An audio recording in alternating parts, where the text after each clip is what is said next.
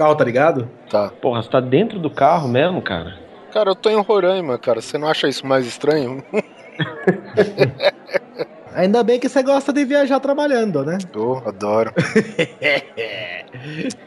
eu conheço o caralho desse país de cabo a rabo. A mulher falou: Você tem plano de milhagem? Eu falei: Não. Ah, mas não é interessante. Eu falei: Não, não é interessante não. Não quero mais viajar nessa porra. Corte seco, facas. Quero viajar nunca mais nessa vida, minha senhora. É, puta que pariu, velho.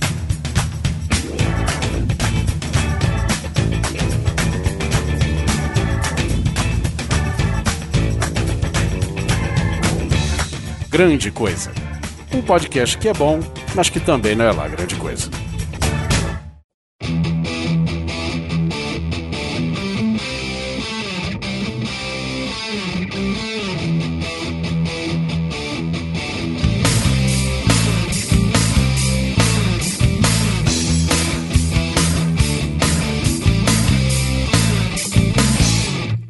Olá, coisas e coisas! Tudo bem com vocês?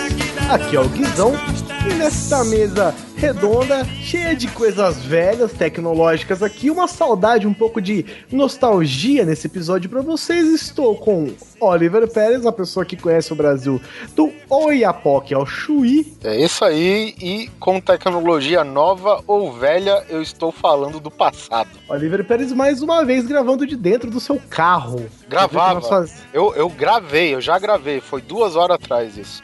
Ah, agora entendi. Olha, vocês veem o que a gente faz por vocês, ouvintes. E de volta à mesa aqui da sua cadeirinha de balanço favorita está o nosso psicólogo, psicanalista Freud Jungiano, organizador de eventos e jornalista Simão Neto. Deixa eu corrigir. Não, não, é cadeirinha de balanço, é cadeirinha de churrascaria. Aquela pra criancinha ficar na altura da mesa, tá ligado? Eu sabia que eu tinha tantos atributos. Mais ou menos. É, mais ou menos isso daí, seu Guizão. Muito obrigada pelos elogios, mas isso me chateia pra caralho. Simão Neto é tão querido, mas tão querido que até a mãe dele curte os posts dele no Facebook, filho. Não é minha mãe, é minha tia. Ah, até a tia lá, ó. minha mãe, tadinha, não sabe nem onde é que é o power do, do notebook, tadinha. A, mi, a minha mãe atende pelo nome do meu pai no Facebook. pra falar com a minha mãe, eu chego, oi mãe, tudo bem? Estou falando com o João Batista. E nós vamos falar de que, Oliver Pérez? Vamos falar de nostalgia tecnológica, uma das coisas que a gente gostava quando a gente era mais moleque, ou que quando a gente, a gente tinha, né? Não era que necessariamente a gente tinha que gostar, mas era o que a gente tinha, né? É, o que supria as nossas necessidades vagamente, assim. É, não tem nem o que falar, né, cara? É uma coisa velha que fazia o papel das coisas novas de hoje, quando fazia. É. E, Poderoso Castiga, por favor, chama os recados. Isso daí eu vou contar pra você que eu tava vindo pra cá pra vir gravar os podcasts aí dos meninos aí do Grande Coisa. E aí eu tive que trombar com uma gorda. E essa mulher acabou de sentar no meu joelho e me acabou inteiro. E aí ela falou assim: Você tá bem poderoso? E eu respondi pra ela: é, é, Tudo isso aí, vamos direto pros e-mails que eu já tô sem criatividade. Isso me deixa chateado pra cá.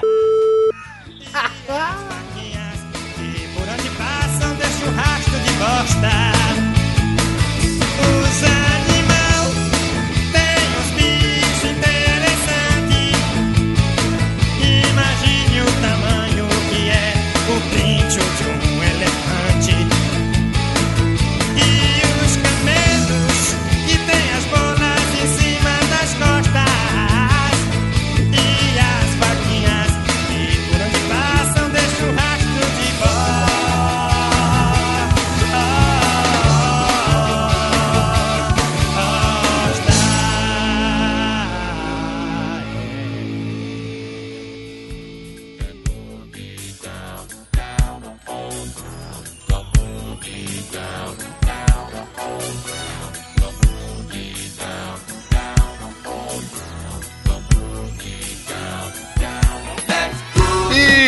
Respeitável público, sejam bem-vindos a mais uma sessão de comentários, e-mails, recados. Boa noite, Guizão. Boa noite, Oliver Pérez. Como está? Está confortável o banco de trás do seu carro hoje? No banco de trás, não, só no banco da frente, porque é uma picape, não tem. Ah, olha só. Mas para não nos delongarmos muito nesta sessão de e-mails, que o programa acho que tá bem grandinho, vamos para o primeiro e-mail aqui do seu Anderson Cardoso. Ele é o tipo F5 dos e-mails. O Skazinski é o primeiro a mandar comentários e o Anderson é o primeiro a mandar e-mails. E eu acho que, assim, ele se esforça, viu, cara? Porque olha o tamanho dos e-mails que ele manda, velho. Bom, aqui ele manda uma clássica que foi aquela vez que o, o William. Como que chama? É William Wack mesmo? William Vac. Ah, William Vac, que ele chamou a. A Zelda Mello de Zelda Merda. Vai lá se entender por quê, em plena. Essa aí é a, pia- é a piadinha na- nos bastidores, sabe? ah, sim, sim, é verdade. Todo mundo chamava de Zelda Merda, É, Zelda Merda. é, e é. chegou na- no dia. Mandou Toma aí, se fodeu. ao vivíssimo. É que nem esse papo surgiu na empresa porque, digamos que os sócios lá estão conversando, eles têm um cliente que chama Nakahara. Um japonês, né? Nossa. Só que dentro dos né, circuitos internos, eles chamam o cara de nacaralhada. Então, os caras cara, catarrada, né, qualquer dia a gente vai ter uma reunião séria e vai escapar essa merda, a gente tá fudido. Coisa do tipo. É bom, ele ainda fala aqui na, no tema TV, cara, João Kleber, né? Como a gente pode definir, né, a morte de um humorista, né, velho? O cara que era tão bom, né, cara, ele, porra, se jogou no chão agora pra, pra essas porras de teste de fidelidade, programa sensacionalista, família brigando na TV, porra, velho. Você vê que não tá fácil pra ninguém.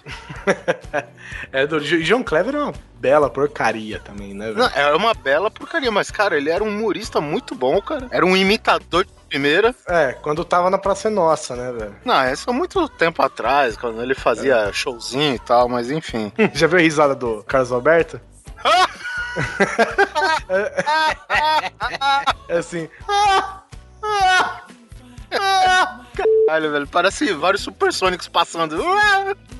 É, bom, aqui, outra coisa que dá vergonha alheia nele, é, isso já abrangendo no tema podcast, é o fato do ouvido dele não ser pinico. Ou seja, eu tenho vergonha própria e alheia de escutar podcasts com exageros de palavrões, ou seja, a gente. É, Sim, a gente se esforça, a gente, né, dá uns cortezinhos e tal. Sem o mínimo de bom senso crítico próprio ou vergonha do autor em ao menos editar a bagaça. Aí, a gente tá livre dessa. Acho que esse tipo de palavreado até cabe, mas não com exaustão. Como costumo perceber em casts por aí, o GC tem essa bela e engraçada mania de buzina quando o Guizão ou qualquer outro diz ou outra palavra, ou seja, eu até sei o que é, mas não preciso ficar escutando toda hora. eu evito ficar falando muito palavrão, assim, eu, eu falo conforme são necessários, sabe? Então eu evito ficar repetindo. Eu, eu sei que cara. É velho, essas paradas, esses cacoetes a gente repete demais, né, velho? Ah, velho, acabei, velho, acabei de falar que um velho, mas é, é, é divertido até, porque sem palavrão fica ruim de, de expressar certas sensações, né? Então um palavrão é bacana até pra poder se expressar e falar. Mas é interessante sim, eu acho que alguns palavrões, algumas palavras talvez sejam sejam não sei não sei dizer bipadas mas em nada eu acho que cabe a quem tá fazendo e editando o podcast a gente bipa alguns outros a gente não a gente deixa passar A gente tem cortado bastante, né? é, a gente já corta alguns na própria edição, mas às vezes a gente deixa também, a gente não é. Nós não somos é, freiras, entendeu? Que não falam palavrão. A gente fala muito palavrão. Mas é legal a gente deixar alguns, às vezes cortar outros. Quando a gente repete demais, a gente acaba tirando alguns na edição. Mas, mas é, é gostoso ter um palavrãozinho, viu? Que pariu! Isso me lembra aquela vez lá que a gente tava explicando que a buzina vai no cu, né? Como, como explicar bem isso, né? Ah, mas O- essa, bem. inclusive, gente, agradeço ao Oliver Pérez, que foi ele que optou pela buzina no cu. Cala a boca, cara. Tá ficando chato já. Bom, aqui ele explica uma situação de ônibus aqui que ele passou vergonha, que sempre subia. Ah, ah, ah. cara, isso daí eu acho que é qualquer lugar, né? A eterna a mina gata que você não sabe o nome que entra no busão quando você vai no colégio. Sempre tem, né, cara? Tem, sempre tem, cara. E olha, é um colírio para os olhos, pra quem é hétero, claro. Até que um dia, né, que o transporte coletivo do nosso querido Brasil varonil estava cheio e ele sentiu a falta, né, da mesma mina gata, né? Até que ele, pelo que eu entendi, ele girou a catraca e. Sabe, na cabeça de alguém. Quando se, se deu pra perceber, cara, era da mina que tava com a mão na cabeça já. Desmaiado em pé, né? Não tem como cair. Outra situação que ocorreu com ele, ele diz aqui que isso aconteceu na, na infância, no intervalo da escola, é, conversando com algumas pessoas, quando do nada me surge uma moça mais alta que ele, magra, cabelos loiros, olhos castanhos, com o seu belos shorts de academia, aquele apertadinho, saca assim, sacamos, e fala: Você é lindo, quer namorar comigo? Porra, assim fácil? Hum, caceta, tá, tá. Que escola que você tá estudando, bicho? É, porra, essa escola aí tem Game Shark, velho, essa porra. pra mim, né, nunca foi fácil assim, não. Daí tu me pergunta se eu tive alguma reação, isso mesmo, não tive não, fiquei estático, sem saber o que dizer. E a pessoa nem me conhece e vem me pedir namoro, como assim? Daí desconversava e tal, mas não consegui me livrar da vergonha porque um FDP que estava comigo naquele instante me conta pra sala toda que eu rejeitei a moça, vê se pode. E pra piorar, quando deu a saída da escola, lá ia ela me olhando de longe, toda desolada, com o olhar cabisbaixo. É, que isso, cara. Parte Assim- Anderson Cardoso partindo corações. É, ele devia, por experiência própria, imagino que ele devia ser muito moleque, né, cara? Sim, com certeza. Não, não sabe quanto. É, é que nem, cara, o cara que viveu na miséria, de repente cai 5 quilos de ouro no colo dele. Ele? Não sabe o que fazer. Não sabe é verdade, meu. Não Não sabe nem o que fazer. Bom, coisas, acho que é isso. Um grande abraço, valeu aí por compartilhar suas vergonhas pessoais aí. Valeu, Anderson. Obrigado. mano. O próximo e-mail é do Raul Lemos Jr. Ele começa com o seguinte: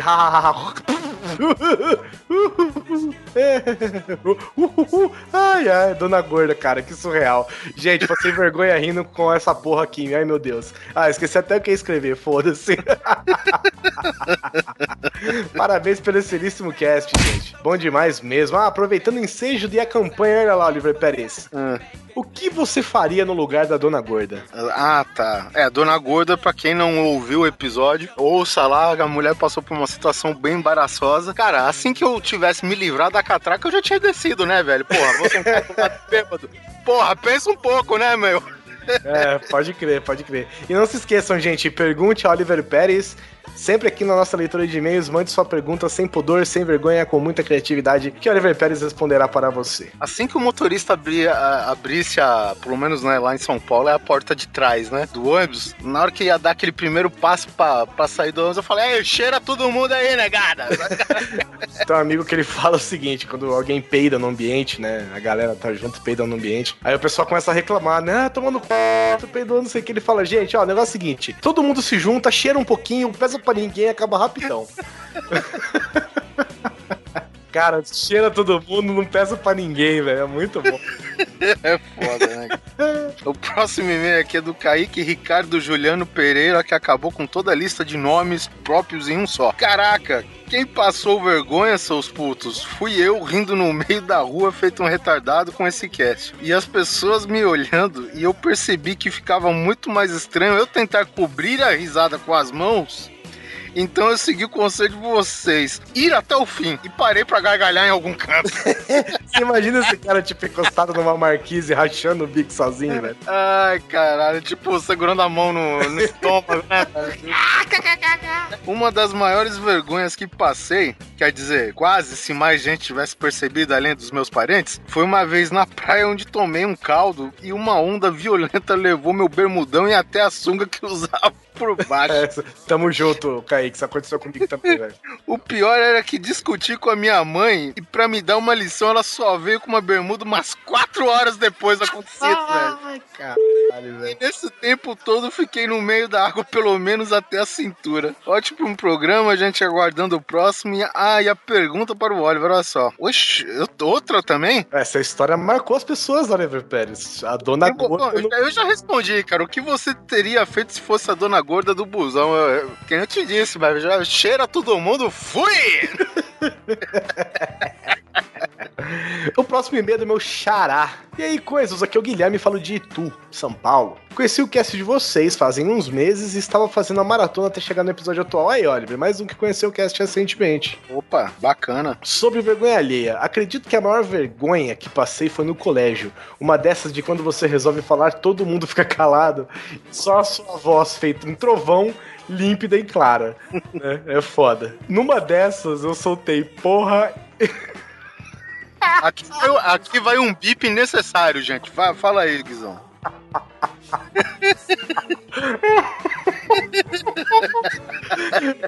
Pera, gente, eu vou... tem aspas aqui, tá? Caralho, Guilherme, caceta, velho. Porra, eu chupo a buceta da Damares até o lençol entrar no c... dela.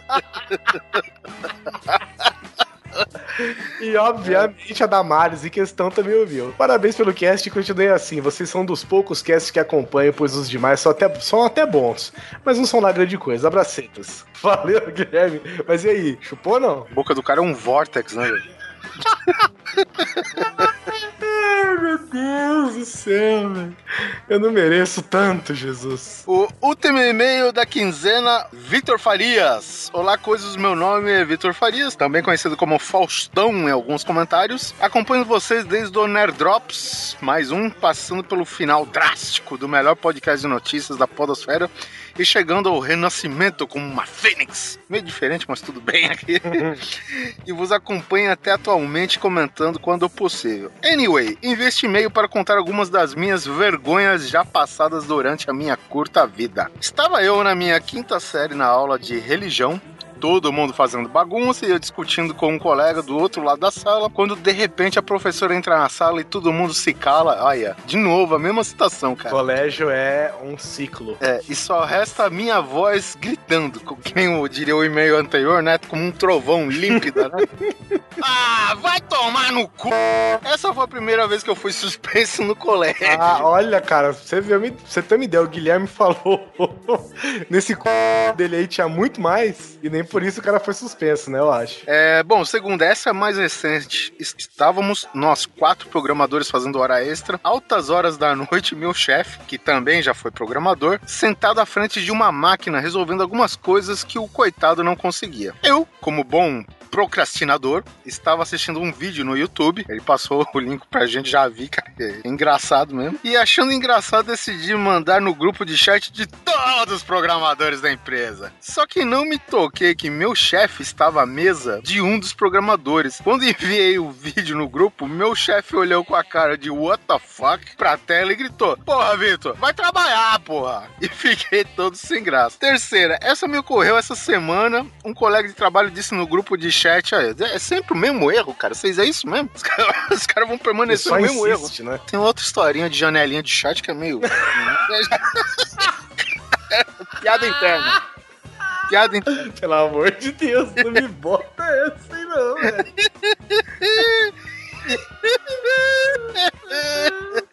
Jesus, isso aí foi um dia tenso na minha vida. É, é. Fudeu, velho. Fugi grandão, velho. Essa ocorreu essa semana. Um colega de trabalho disse no grupo de chat dos programadores que iria trazer bombons para o pessoal no dia seguinte. E no outro dia já cheguei gritando: Porra, cara, cadê os bombons? É, tipo, não, vamos, fazer sério. Chegou, bateu na mesa. Porra, cara, cadê os bombons? E ele sem graça falou, pô, cara, vai trabalhar. Pensei, o cara deve estar de cabeça cheia e não quer brincar. Eis que olho na minha mesa e vejo um bombom de coco e digo, ah, cara, nem gosto de bombom de coco. E aí, e ele ainda sem graça, sério, vai, vai trabalhar, cara. Pensei, ah, nem vou brincar mais, quando de repente pula a janelinha do talk escrito em letras cavalares. Puta que pariu, velho. Não deu pra trazer bombom pra todo mundo, só pra alguns. Seu vizinho de mesa olhou para o doce na sua mesa e faltou me matar com o olhar. Não sabia onde enfiar a minha cara. No mais é isso. Sou muito fã do trabalho de vocês. Espero que continue com um magnífico trabalho. Abraços de, um fã antigo. E aqui a gente até vai deixar aí no post o, o, o vídeo que ele mandou para o conhecimento do seu chefinho. Isso aí, Vitor, meu querido, valeu pelo seu e-mail, velho. Agora vamos para os comentários, Oliver Pérez. Adivinha quem perdeu o F5 essa semana? o Bispo soltou um opa e passou, que nem diria o comercial do Dreher, e atropelou o Barroso na rata. Você lembra desse cara? Não. Provavelmente eu não bebia nessa época. É, provavelmente não é muito. Acho que você tava no saco do seu pai ainda, né? É, bom, enfim, abraço pro Bispo aí, o nosso first commenter da, da quinzena. E na sequência, Skazins, que é claro, não podia faltar. Tem também o João Henrique Siqueira, que falou que o cast estava muito bom, e a Monique Ferrari, que falou de chorou de rir com a história da Dona Gorda no ônibus. É isso aí. Temos também o. E o Inkles manda aqui um link sobre vergonha alheia plena redação de jornalismo da Globo. O Frank Castle, que falou que o Doug já é um amigo de longa data dele e já pôde presenciar alguns momentos de sinceridade. Falando nisso, o Doug tava ensandecido, né, cara? E aqui, quem comenta é um amigo do Doug, que é o Caetano. Acredite se quiser, já fui colega de trabalho do Doug Lira e fui testemunha de toda essa história que ele contou que rolaram na agência. Eu realmente me afundei de vergonha alheia na cadeira quando ele dançou cantando Vira Homem, Vira, Vira. Abraço para Ah, Excelente, velho. Um abraço pro nosso amigo Léo Brusque, que disse que fazia muito tempo que ele não ria tanto com episódio de histórias engraçadas, sem serem forçadas. Um abraço pro Might Pro Bermuda, lá do Podcast. Por algum motivo, eu sempre imaginei o Oliver Pérez igual o Mustafa, o negão foda do Kerlek no Dinossauros. tira a altura, tira a cor e põe o boné, tá certinho. Um abraço pro Gustavo Pereira, que tinha dúvida se a Inês Brasil era um traveco ou não. Agora espero que seja esclarecida. Ela é um traveco, né? Bom, é... abraço pro Franklin. Descobri o podcast sem querer e achei muito bom. Estou baixando outros para ouvir. Aí, é. Um abraço pro nosso querido Luiz Butz também, é, que ele disse que não tem como não falar de vergonha alheia e não se lembrar de nunca adicionar sua mãe no Facebook. E aí, ó, e Oliver, ele também mandou uma pergunta pra você aqui, ó. Oliver Pérez, nessa onda de protestos, você salvaria um Beagle ou prefere ele com piercing? um piercing num Beagle. Ah, caralho. Trocadilho bom. Isso daqui é difícil responder, não é? É, é- é quase retórico isso daqui, né? Não tem uma. escava- É tipo aquela pergunta, e Oliver Pérez, parou de dar? Ah, Cara, eu não sei nem o que falar. Ei, Luiz, ó, destruiu aqui os argumentos de Oliver Pérez. É porque é uma pergunta retórica com o objetivo de ser é, engraçaralho. Então, a- achievement unlock. E Osmar Cacudo Gay Aff, Maria. escreveu. Não, a- cara, aqui. É os marcaco do Gaio. Nossa, os. Eu nunca acerto, velho. Os macacos do Gai. que bosta. Levar a culpa por peido alheio no elevador, além de ser vergonhoso, é injusto. Isso aí, Oliver Pérez. Monte no seu dragão da estrela enquanto eu vou de StarTAC para este episódio. Ah, pra finalizar,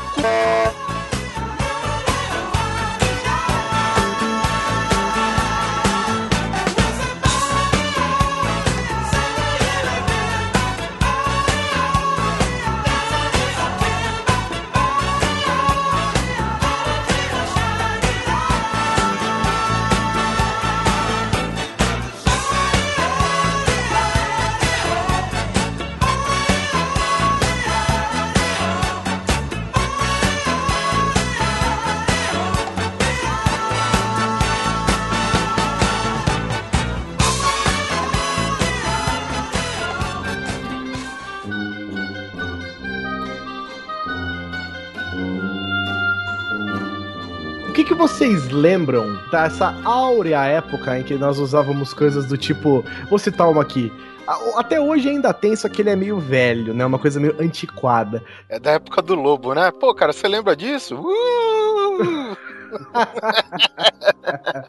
Pode crer. É o famoso abajur de toque. Quem já teve isso aí? Ô, tive, tive um douradinho. Não, Isso. a, a pergunta não é essa, Guizão. A pergunta certa é: quantos desses você teve?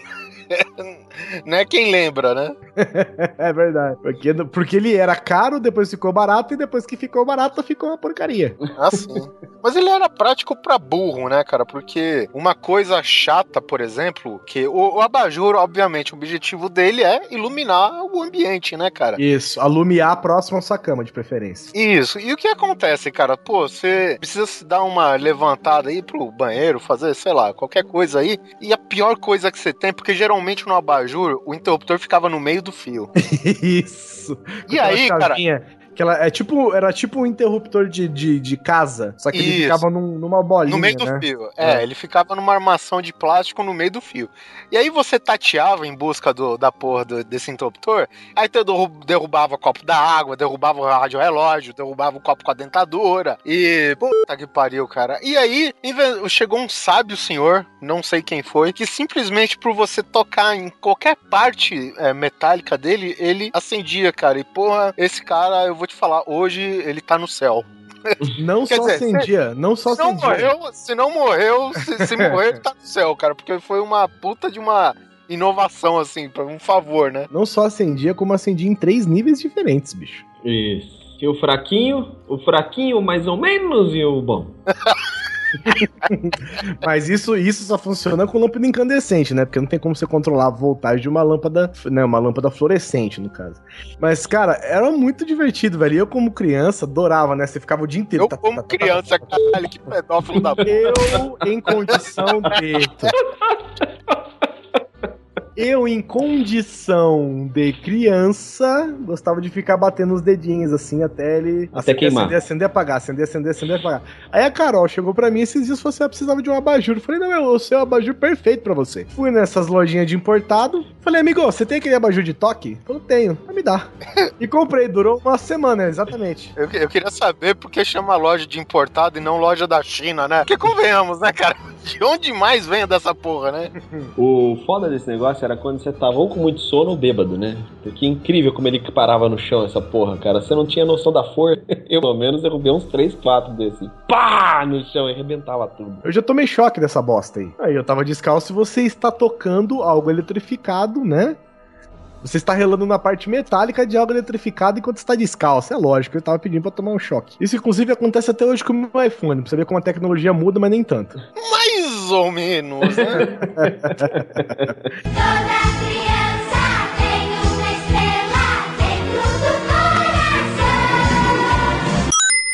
Sabe outra coisa que eu adorava, cara? Eu nunca tive, eu sempre, eu sempre, até hoje eu, eu ensaio comprar um, mas eu, eu sempre quis ter quando eu era mais criança, que era aqueles lasers vermelhinhos que tinha um monte de ponteira diferente, com um monte de formato. Ah. Nossa. Você tinha aquele lá da, da mãozinha com o dedo no meio? Não, eu, eu- eu nunca tive, mas eu usava dos amigos. Meu amigo tinha um que era de uma mulher pelada. Eu, eu lembro que dentro de um quarto de hotel, velho, tinha. Tava tendo jogo, acho que. Sei lá se era São Paulo e Atlético Mineiro, e eu tava em Minas, né? E a gente tinha uma porrinha dessa com o dedo no meio. E, e, cara, chegou um ponto que a gente tava num, num- Era um prédio alto, o hotel, né, cara? E eu peguei o laser, coloquei a pontinha com o dedo no meio, cara. E assim que São Paulo tochou um gol lá no Atlético Mineiro, velho, eu joguei lá no bar que tava todos os mineiros assistindo assim. Cara, puta dedo no meio, assim, ó, aê, caralho, não sei o quê. e o bom é que é uma solução covarde, né? Ninguém sabe de onde tá vindo, fica nego buscando lá e tu longe pra caralho se cagando de rir, né, velho? Tipo chamada do Batman, né? É, dessa vez foi a chamada do, sei lá, Eminem. Sabe? Tesão era ficar jogando essa porra no, no, no professor, cara. A gente sempre tinha lá na escola, tinha sempre um cara, só que era verde. Tinha o do laserzinho verde também, Então, esse, esse verde ele é mais novo. É, e é mais cara recente. Ele é forte pra caralho, cara. forte, cara. E aí o pessoal ficava jogando essa- esse negócio no, no professor, cara. Aquilo era foda, bicho. Era só pra sair da aula. Na época da minha faculdade, no, a a faculdade que eu morava era, na- no- era, era, era fazenda de- do dono, né? Que ficava no meio da cidade, porque o cara era de família e tal. Então o cara, dentro da, da- da- da- do sítio dele, ele montou um, né, uma estrutura toda lá de prédios e tal e fez uma faculdade lá dentro. A gente conseguia ver um descampadão e do outro lado, tipo assim, um quilômetro de distância, tinha os prédios de, de prédio normal de, de condomínio. Cara, a gente pegava esse laser verde, cara, você mirava num dos prédios, mas eu vou falar pra você, a porra da bolinha do laser ficava do tamanho da janela da casa do cara. Não, é, meu, É forte. impressionante o tamanho daquilo, cara. Ia longe pra caceta, cara. Ia longe pra caramba. Você apontava pra cima, você vira bater na nuvem, assim, cara. É verdade. O Batman, ele tem uma tecnologia arcaica do caralho, né, velho? Falando em nostalgia tecnológica. Porque se ele fazer um- um- uma versão desse laser um pouquinho, sabe, melhorado, ele consegue um efeito muito melhor do que aquela puta holofote na. na, na- Não, e outra, ó, a porra do comissário Gordon que podia carregar no bolso essa merda, né? Levantava assim de onde ele tava, tchu, que apontava pra cima e pronto, chamava o Batman Exatamente. ali mesmo. Pronto, tá aí a dica se você quiser deixar o Guizão feliz, transformar esse homem em 110 kg de pura felicidade e ternura. Por favor, laserzinhos aqui para a caixa postal do Grande Coisa. Ó, gente, laserzinho de ponta verde, se alguém quiser me mandar, eu fico feliz, hein? Aí, ó, pronto. E aí fala, não aponte para o olho. Mas, porra, amigo, você não precisa nem me dizer, né? o negócio chega a abrir um buraco no céu, como é que vai fazer bem pro olho do cidadão? É que nem quando a pessoa chega e fala assim, ó, não cheire... Como é que chama aquele produto que os caras falam que não é pra cheirar? É... Cocaína. Sério. Não, Césio, você não pode chegar perto de Césio. Se você, che- se você chegar perto a ponto de cheirar o Césio, você já tá fudido. Você já tá brilhando, né? Toda criança tem uma estrela dentro do coração. Controle remoto de TV com fio. As pessoas pensam, pô, ela pensa um controle remoto, né? Como ela imagina hoje, vários botões e um fio ligado na, na TV.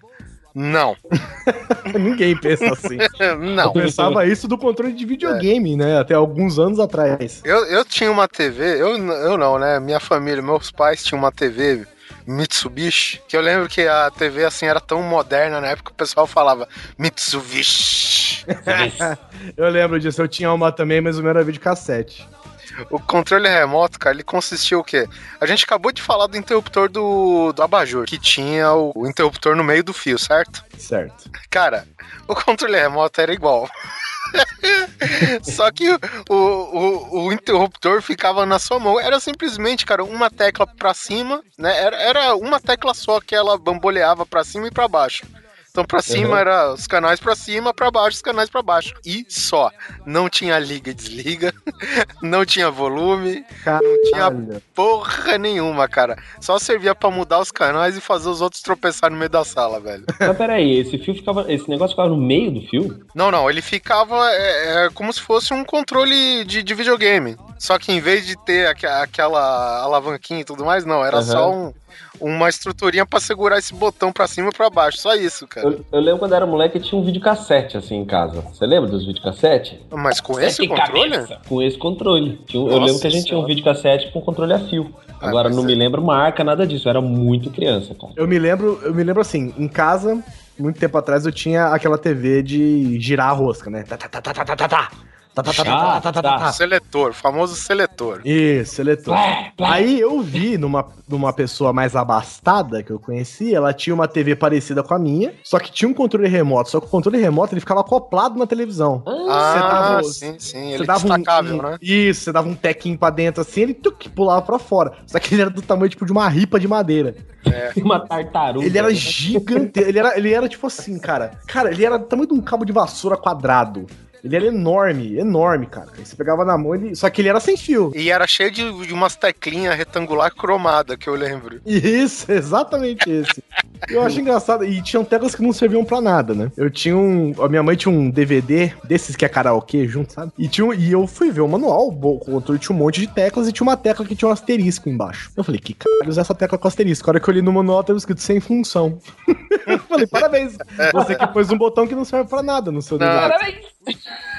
Mas isso daí acontece pelo seguinte, cara, que algum outro, alguma variação Sim, sim, tinha leve. algum recurso ali, é, com certeza. O videocassete, né, cara, era uma tecnologia à parte. Eu lembro que quando eu comprei o meu primeiro videocassete, ele era só. Cara, tinha outros, né? A tecnologia beta, por exemplo, que era fitinha pequena e. Bom, sei lá, o pessoal diz que lá fora teve muito mais sucesso que aqui no Brasil, por exemplo. Eu lembro que um amigo meu ele ganhou um- uma porra de um videocassete beta, que por sinal foi a primeira vez que eu assisti Tron, o primeiro filme. Eu assisti em fita beta. E, cara, e era um terror de você tentar alugar a fita. Raramente as locadoras trabalhavam com fita beta já nessa, nessa época. Então o cara ganhou um videocassete que praticamente não conseguia assistir nada, cara. Só tinha os piores filmes do mundo, velho. Ah, velho. Você imagina, cara, anos 80 e, e, e, cara, e, e eram os, cara, os menos badalados, né, cara, que tinha disponível lá. O pessoal nem, nem se esforçava pra lançar mais título em beta, né?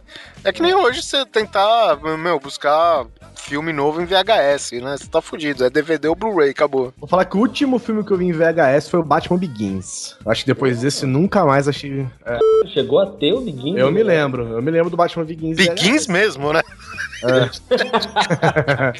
E o meu pai chegou em casa com o VHS da Mitsubishi, né, velho? Falei, puta que pariu, estamos no futuro agora. Agora vai.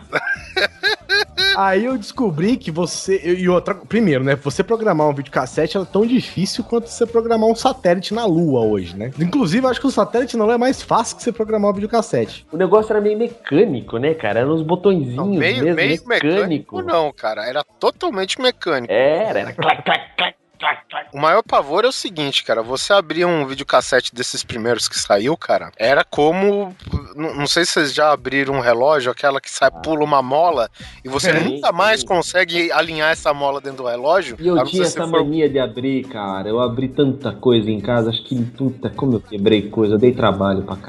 E o problema do videocassete antigo, desses primeiros, era que eram os primeiros, cara, praticamente não tinha circuito impresso. Era tudo por fiação, cara. Uhum. E, meu, puta, cara, se você abria, sei lá, um quadradinho só, cara, e pulava fio, cara, parecia, sabe, cena gordo, Jason com as tripas e não sei o que, e você tentando, meu Deus, e, e tu entra em pânico, velho, sabe, e é só fio, só fio, cara, puta, é muito terror. Aí, com o tempo que foi lançado, né, o... Lançado não, né, foi evoluído pro circuito integrado, menos fios, né, mais função, inclusive a placa de circuito integrado é, começou a sair com duas faces, né? Ou seja, tinha circuito de um lado e do outro também, né? Ou seja, você minimizava o tamanho da placa. E nessa brincadeira de VHS, tá, meu pai comprou uma câmera, né? Fumadora. Nossa. De- dessas de fitinha, de que as fitinhas pequenininhas. E junto ele comprou um adaptador que você encaixa a fita pequena e ela estica a fita até ficar no formato de uma VHS pra você poder assistir no videocassete. Cara, eu vou falar pra você que essa porra desse adaptador, pra mim, era mais emocionante que mexer com a própria câmera, cara. Porque eu, eu adoro descobrir travas das coisas, sabe? O videogame só, só gira, ou sei lá, o PlayStation só girava com a tampa fechada. Eu ia mexendo até descobrir qual que era o botão que apertava pra fazer o negócio girar. Eu girava com a tampa aberta. Só pra ver. Aí, cara, puta, eu lembro que eu colocava a fita e ficava apertando os botões e girando as coisas só pra ver ela uh, abrir e fechar, abrir e fechar. Acho que eu caguei umas 30 viagens só nessa brincadeira de abrir e fechar a fitinha, sabe? Eu lembro uma vez, cara, que o meu videocassete, quem usava, meu pai usava também, né? Mas geralmente quando ele usava, eu nunca tava. E aí o videocassete deu um problema, né, cara? Aí eu falei, puta que pariu, né? Fui lá, levei pra, pra autorizada e tal. O cara foi lá, viu, não, passa orçamento. Esse é o problema. O cara trouxe um na, na mão um punhado de engrenagens, cara, partidas no meio. Eu falei, cara, como que, né? Eu imagino que essa pla- peça de plástico tinha uma certa resistência. Como que ela vai quebrar, velho? Porque a, meca- a parte mecânica dela não tem força suficiente, sabe, Pra você atravancar alguma coisa pra ela chegar a quebrar, né, cara? Deixa eu sugerir, seu pai enfiou a fita ao contrário. Cara, cara, isso foi sensacional, cara, porque eu trouxe o videocassete consertado, com as pecinhas que o cara me deu, até ele colocou num saquinho, né, com, com os pedacinhos. Eu falei, ó, que gente, o que, que aconteceu aqui, ó? Tá aqui a merda, né? Paguei o conserto, vai embora. Velho, eu sei que eu saio do meu quarto, meu, começo a escutar um barulho, pá! Pá! Pá! E eu cheguei, meu pai, cara, quase dando um roundhouse kick pra fazer a fita entrar, velho, no, no, no videocassete.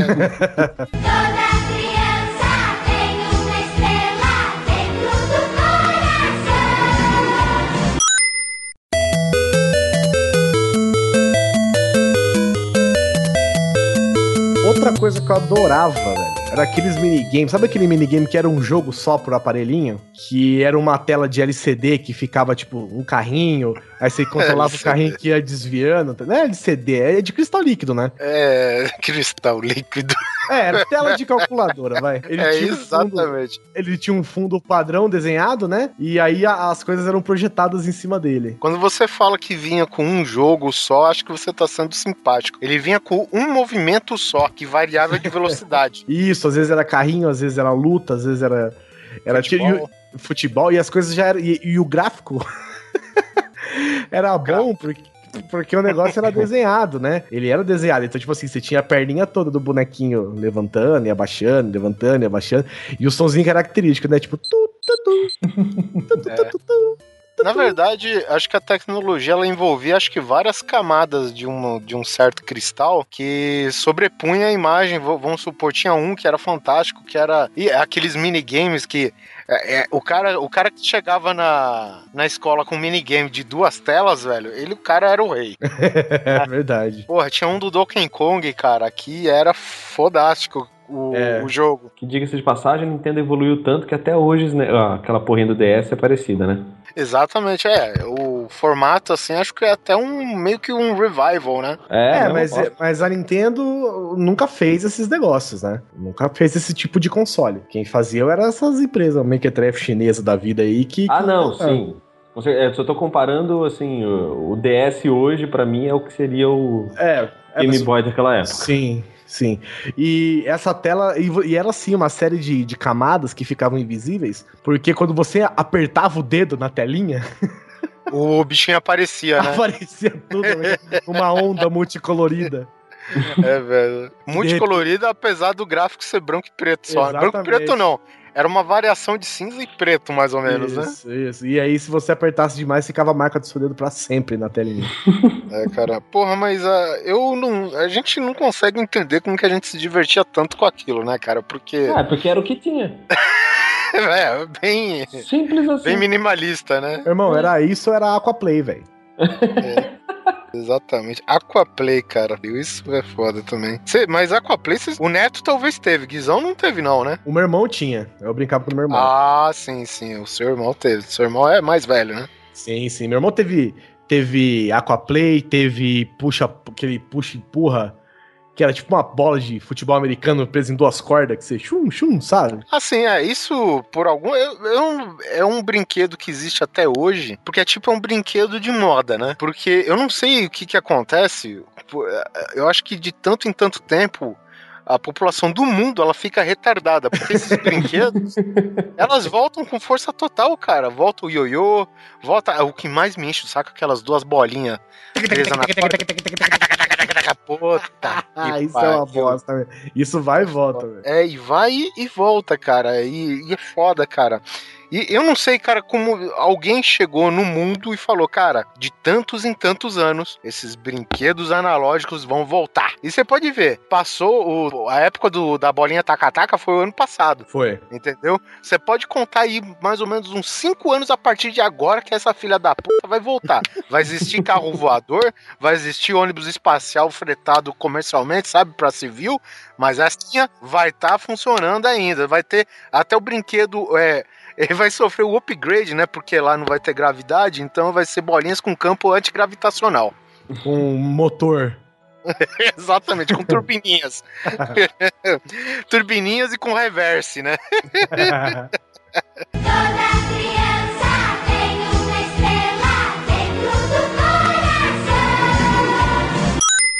Falando em games, cara, eu coloquei na pauta aí que eu queria falar sobre Super Nintendo, mas vocês falaram desses minigames, dessas coisas, me deu saudade do Atari, cara.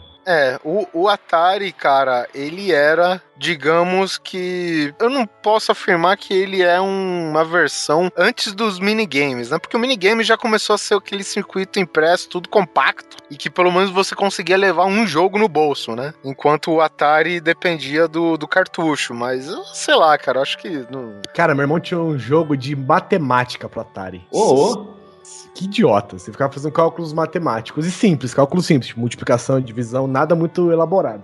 Eu vou supor que seu irmão é engenheiro. Sim. Agora é, talvez por isso, inclusive. E ele tinha um que eu gostava também, que era de esconde-esconde, cara. E você escondia na casa, entre as paredes. Era muito engraçado. E quando você jogava de dois, uma pessoa tinha que, tipo, olhar pro lado enquanto você se escondia e o outro tinha que te procurar depois.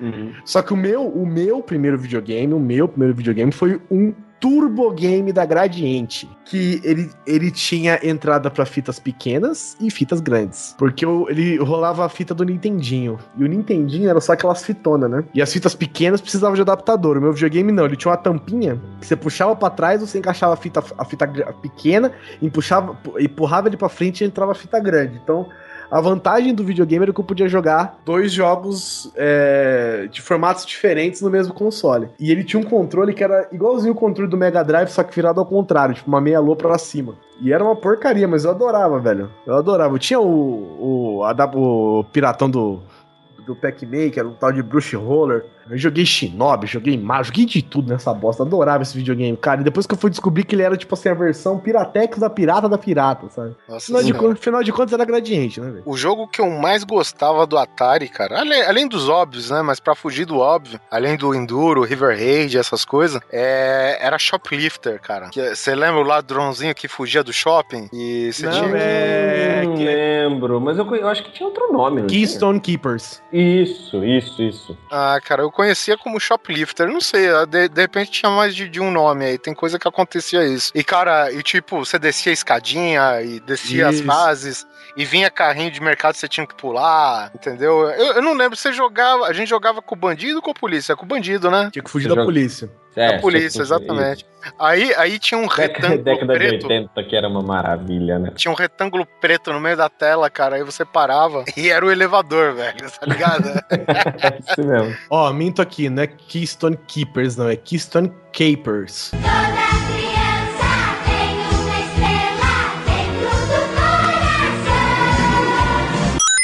Mas bom, aí já veio o, o- o PlayStation na minha vida, né? Veio o Super Nintendo, depois veio o PlayStation, e aí chegou um momento em que eu tinha virado mocinho. E comecei a, a querer um celular para mim, né? Eu imagino que o primeiro a ter tido um celular aqui oficialmente foi o Oliver Pérez. Não, cara, eu, eu, eu vou te confessar, cara, que pela angústia que eu via todo mundo sofrendo na mão dos meus patrões, cara, eu fui um dos últimos a ter celular, velho. Sabe? Porque celular é uma coisa, cara, que você não dá pra esconder que você tem, cara. Entendeu? Porque você vai esconder que você tem celular pra algumas pessoas, cara, então você não vai poder usar, principalmente se você tá no trabalho. O celular, quando saiu propriamente dito, ele não era para meros civis, né? Vocês têm que lembrar disso. Não, porque, por exemplo, meu pai ele tinha um celular, o celular era do tamanho de uma caixa de sapato, e ele vinha com três baterias, tá ligado? É, você lembra daqueles rádios do exército da Segunda Guerra? Parecido. que tinha um soldado segurando uma bateria nas costas em- em- com Hum, lembro, lembro. Pra você ter uma ideia, o carregador de bateria do celular, ele carregava a bateria. Você, Isso, tipo, a bateria. destacava a bateria do celular, que era do tamanho de um, de um- de um- uma- de um punho, e você encaixava lá pra carregar. Tinha que deixar a noite inteira carregando. Era a noite, pra quatro horas. É, pra quatro horas de brincadeira. É, cara, e, e não é só isso, né, cara? Também o, o, o serviço, né, cara, como que funcionava? Porque, se eu não me engano, ligava só de celular pra celular a princípio, né? Não, eu acho que ele ligava pra telefone fixo, sim, só que era uma coisa, tipo, sei lá, 12 reais o minuto. É, então, aí o que que acontecia? Era mais barato a pessoa que tinha uma linha fixa ligar para o celular. Acho que era isso. Então o que aconteceu? O, que eu lembro dos meus patrões, quando ele tinha uma porra de um tijolo esse, tijolo baiano, o cara ligava pra firma e, sabe, gastava alguns segundos e o pessoal ligava de volta pra ele, cara. Nossa, é verdade. E era um gasto, cara, absurdo, assim, sabe? Eu, eu lembro que meu pai teve um, um startup, mas antes disso ele tinha aqueles HP rádio é, de ondas curtas, 2 metros, sabe? Rádio amador. Então tinha uma estação fixa na onde ele trabalhava, que era uma imobiliária, e ele saía pra cidade com um rádio, um rádio amador na cinta. Você achava Que o startup grande, ele era o dobro do tamanho do startup. E pegava a cidade inteira, cara. Free rádio. Chupa Nextel. Mas o StarTAC não era grande, porque afinal de contas ele era o celular que dobrava. Ah, mas, meu, é mesmo assim, quando ele abria era dois iPhones. Era uma asa de pterodáctilo. Era praticamente um Boeing, cara. StarTAC é o famoso pinto de velho, né? É pequeno, guarda dobrado e no túnel não funciona, né? E era isso mesmo, cara. Era a noite inteira carregando pra quatro horas de bateria. Eu lembro que ele só ligava durante a tarde. E... Ah, não! Era... Tinha uma cultura de você ter dois, duas, três baterias, né? Sim, ele tinha uma bateria grande, tinha uma bateria, sei lá, de quick charge, né? Que era Uhum. menorzinha. E você deixa- tinha que deixar todas elas carregando. E alguma. E a, e a por exemplo, o, a- o carregador de bateria era uma caixa que você encaixava as baterias, né? Sei lá, tinha três slots. Aí o primeiro slot você colocava a bateria com o celular, e nos outros dois você colocava só as baterias pra carregar. É isso mesmo, cara. Animal. E assim, a gente tá falando do celular, né, cara? Mas antes disso tinha o BIP, né, cara?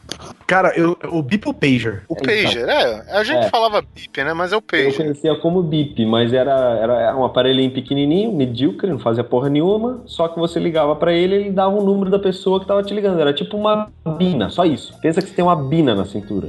É, na verdade, na verdade, esses são os primeiros pagers, viu, Neto? Porque você. O... É desse que eu lembro. Então. É, você é velhinho, hein?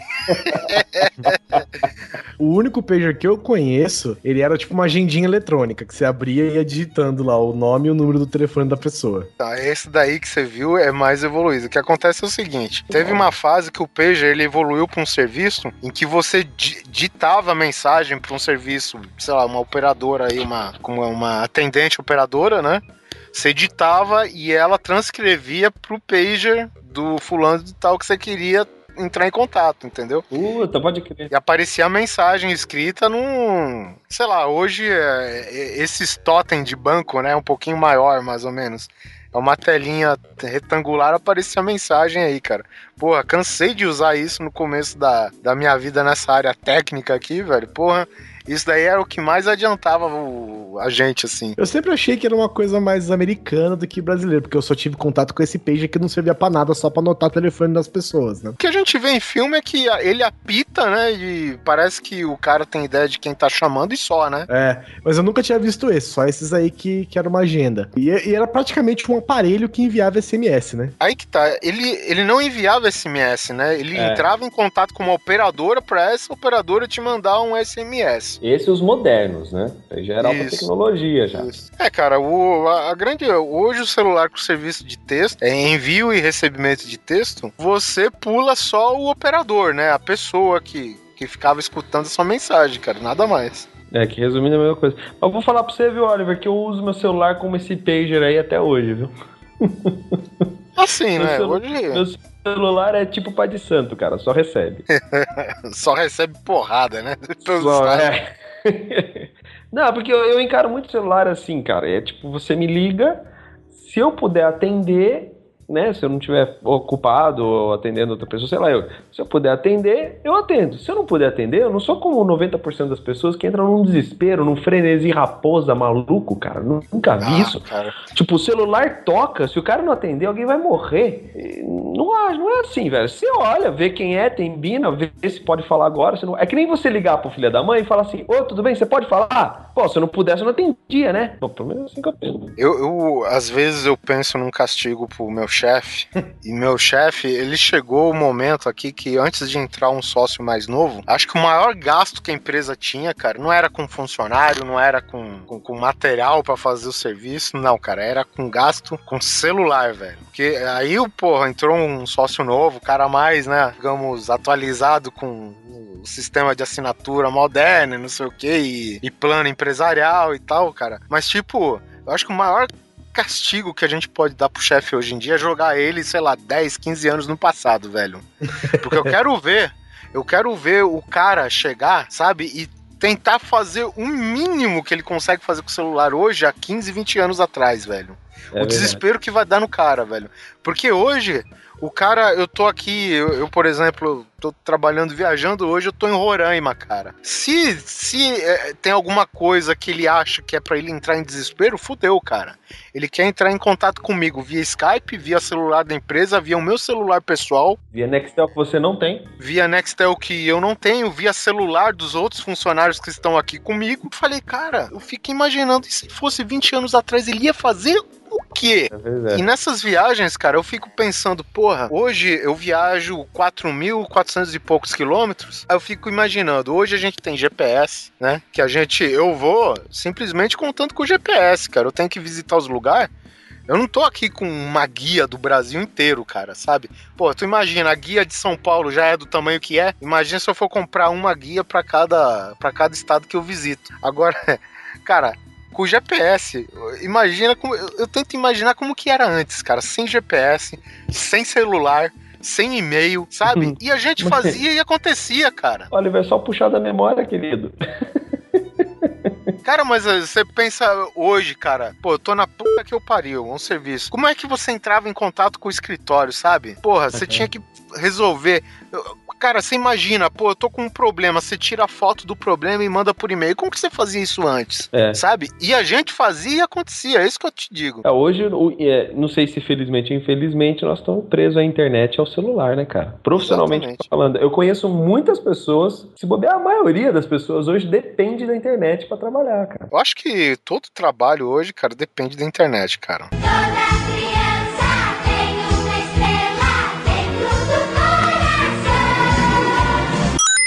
Me deu saudade do modem 56K.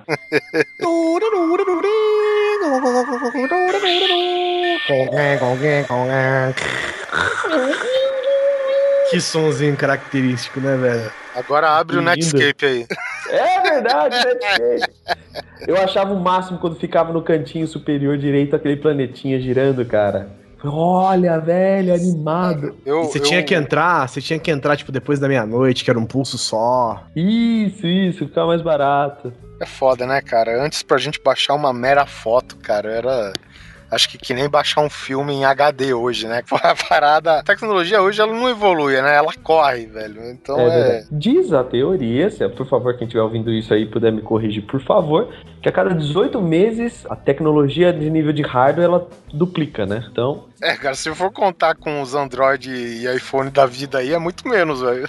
É engraçado, é engraçado que eu, eu lembro do modem de 56 kbps e agora eu tenho um modem que é 300 mbps, velho. caraca, Até hein? pouco tempo atrás, o mais comum era o 100, né? 100, 150 e tal.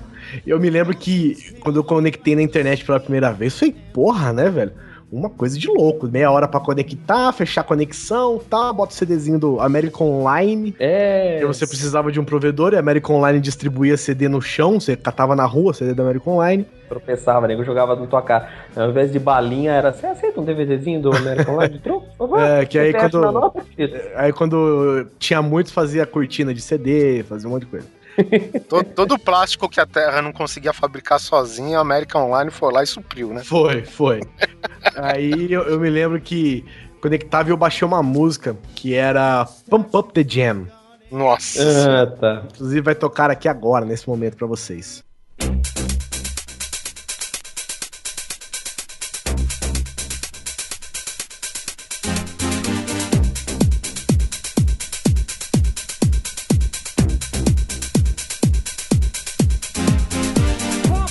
E eu lembro que foi tipo assim, a música tinha 3 mega, eu acho que demorei, sei lá, uma hora pra baixar. Nossa. E eu sei que fiquei to... eu fiquei ouvindo essa música assim, a, a- em, em looping. Hum. Eu acho que durante um mês, velho, até eu conseguir baixar uma outra música. Porque afinal de contas era uma conquista, né, cara? Não é Porra, uma coisa que. Você ganhava primeiro, um poxa, já tinha achado em MP3 e já falei, caralho, que, que, que coisa é essa, MP3? Puta que pariu. Que incrível, né? Não é, não é bips, né? É a música mesmo, não são bips. Muito foda, muito A foda. minha Depois- primeira música foi aquela do Axel Foley, lembra? Nossa. Até o tema do filme. Jean-Michel Jean Jarre, né? Não é ele que faz as, as trilhas aí, doida, de, de piano, caralho, no teclado. Esse, esse, esse foi meu primeiro música MP3 que eu consegui baixar, cara. Aí o primeiro programa que eu baixei foi o Winamp, Winamp, pô. que é He's Really Kicked the Llama's Ass. Winamp. It really whips the llama's ass. É, e isso a gente tá falando numa época muito já update, né, Guizão? É, é, verdade, verdade. Foi a época que eu usei. Ô, Guizão, você não pegou a fase do Napster? Não. Cara, o Napster era, era cabuloso aquilo lá, bicho. Você conseguia baixar 20 músicas ao mesmo tempo, velho. Até que o Lazuric foi e acabou com a festa de todo mundo. É. Por isso que eu sempre gostei mais do Iron Maiden. Se tem alguma coisa que mais influiu nessa legislação, digamos assim, de, de direitos autorais, né, de, de música e tal, cara, foi graças às ações que começou tudo com Metallica, que de repente ela, ela tinha aquele, aquela música lá, I Disappear, que é a trilha do Missão Impossível 2, né? Uhum. E os, e os caras tudo excitado, né? Pô, vamos lançar a música, vamos lançar a música. Na hora que eles vão lançar a música, a música tá rodando faz um mês já. tá ligado? Toma aí. Cara, o nível, o nível era assim, a, a falta de legislação era tão grande, cara, que a música tava tocando no rádio, tá ligado? tava tocando na emissora de rádio já, cara. Eles falaram, pô, onde que o pessoal tá pegando nossa música que a gente não sabe por onde saiu, tá ligado? E aí que alguém disponibilizou lá e o Napster, cara, tava distribuindo feito louco pra todo mundo, cara. E aí começou o, o processo e até um dos motivos que muitos fãs do Metallica acabaram virando haters da banda, cara. Acho um exagero, mas, né? Hoje tem coisa muito pior. Uhum. Mas assim, cara, a gente tem que lembrar também que começou tudo com o vinil. Aquele material, o primeiro não era vinil, né? Vinil, na verdade, é, um- é a geração minha e do Neto. Eu tinha, eu tinha dois CDs de vinil. Eu tinha um que era só de Peraí, peraí, peraí, peraí, peraí. Dois CDs de vinil? Oh, dois, Nossa discos de vinil. senhora. Ah, peraí. Dois LPs. Aí sim. Que um era azulzinho, que tinha um monte de música de cantiga de roda, tipo. é, Paranauê. Não, crave, não de capoeira, caralho. Que era o Crave a Rosa, se essa rua fosse minha e tal. E eu tinha um, cara, que era a, a- o soundtrack, a trilha sonora do Jaspion, velho. Olha aí. O cara tossiu. É, o, o vinil, cara, na, na verdade, ele foi um derivado. Antes era um, um disco de um tipo de resina que, meu, caiu quebrou. O famoso bolachão. Eu- Se eu não me engano, era 70 e poucas rotações, né? E aí, com o vinil que chegou, que o pessoal conseguiu compactar mais aquelas, os sulcos, né? Onde passava a agulha captura lá. Aí passou, acho que de 33 e, meio a rotação e tal, e conseguiu ter muito mais conteúdo, né? Mais faixas de música e tal, cara. Mas é, é foda, cara, né? Se, se- se vocês forem lembrar, cara, a gente que tava falando de Metallica agora há pouco, esses álbuns do Metallica dessa época, que é o Injustice for All e o Black Album, eles eram um álbum duplo. Isso. Pra quem não lembra, cara, Uhum, verdade, ele era um álbum duplo, dois bolachona, velho. verdade. Não, isso aí não é nada, brother. Eu tinha o CD do Engenheiros do Havaí, o Papo é Pop. CD não, LP, LP. Ah, tá. É, porque CD eu não tava vendo muita vantagem no papo, não, cara. O Pop não poupa ninguém.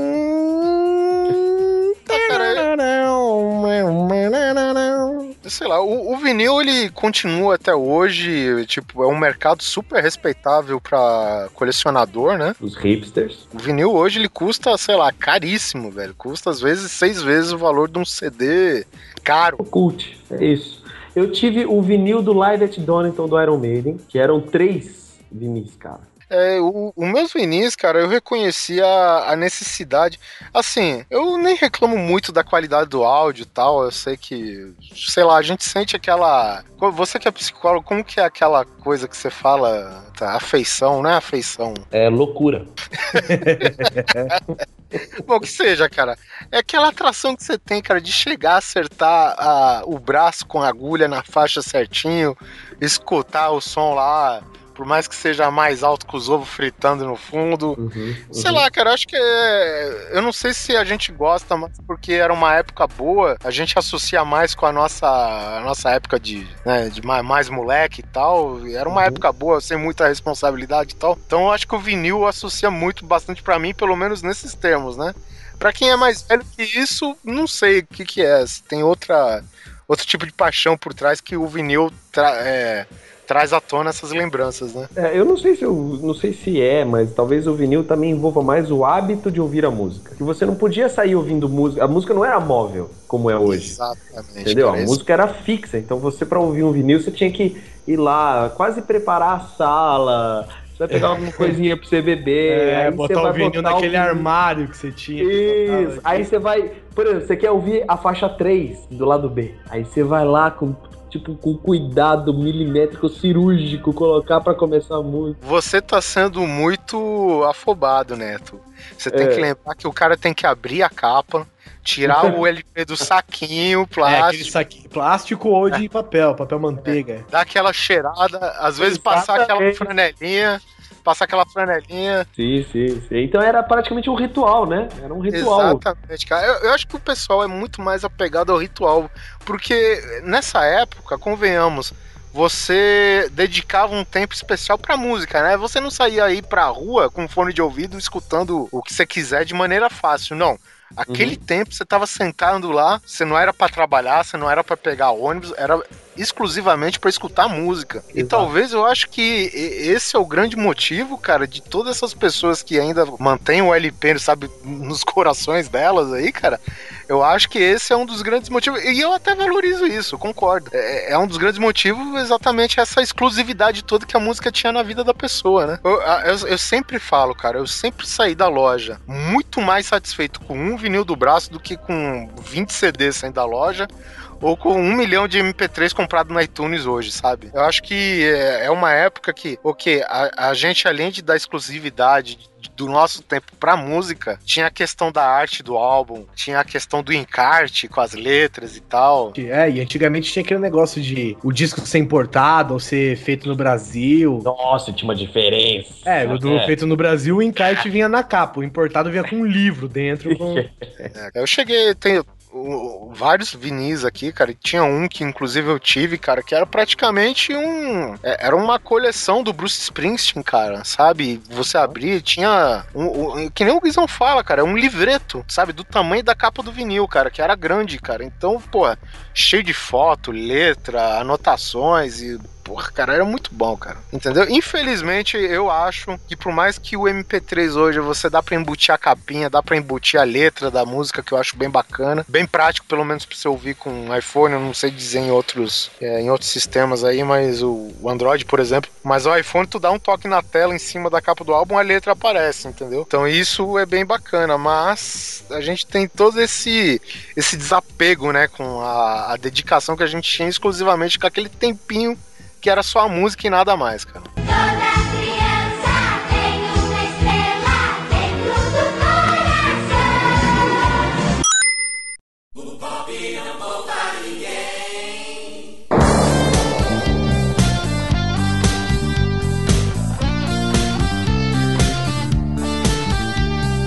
Bom, e vo- evoluindo aí, né, cara, assim, lembrando que a gente falou que a música não era móvel, mas aí tem o cassete, né? Então, eu ia falar do- da fita cassete agora, né, cara? O famoso Walkman. É isso aí, o Walkman. Que se eu não me engano é marca registrada da Sony, né, cara? O Walkman é. A gente fala. É que nem a gente falar, vamos no bar beber uma coca. e O cara bebe uma Fanta, mas ele fala coca, entendeu? É, é chiclete, é chiclete. E o Gillette. Walkman, o Walkman, a expressão, cara, é patenteada da Sony. Originalmente, quem fez essa parada é a Sony. Que era também outra, outra, outro ritual também, né, cara? Porque você.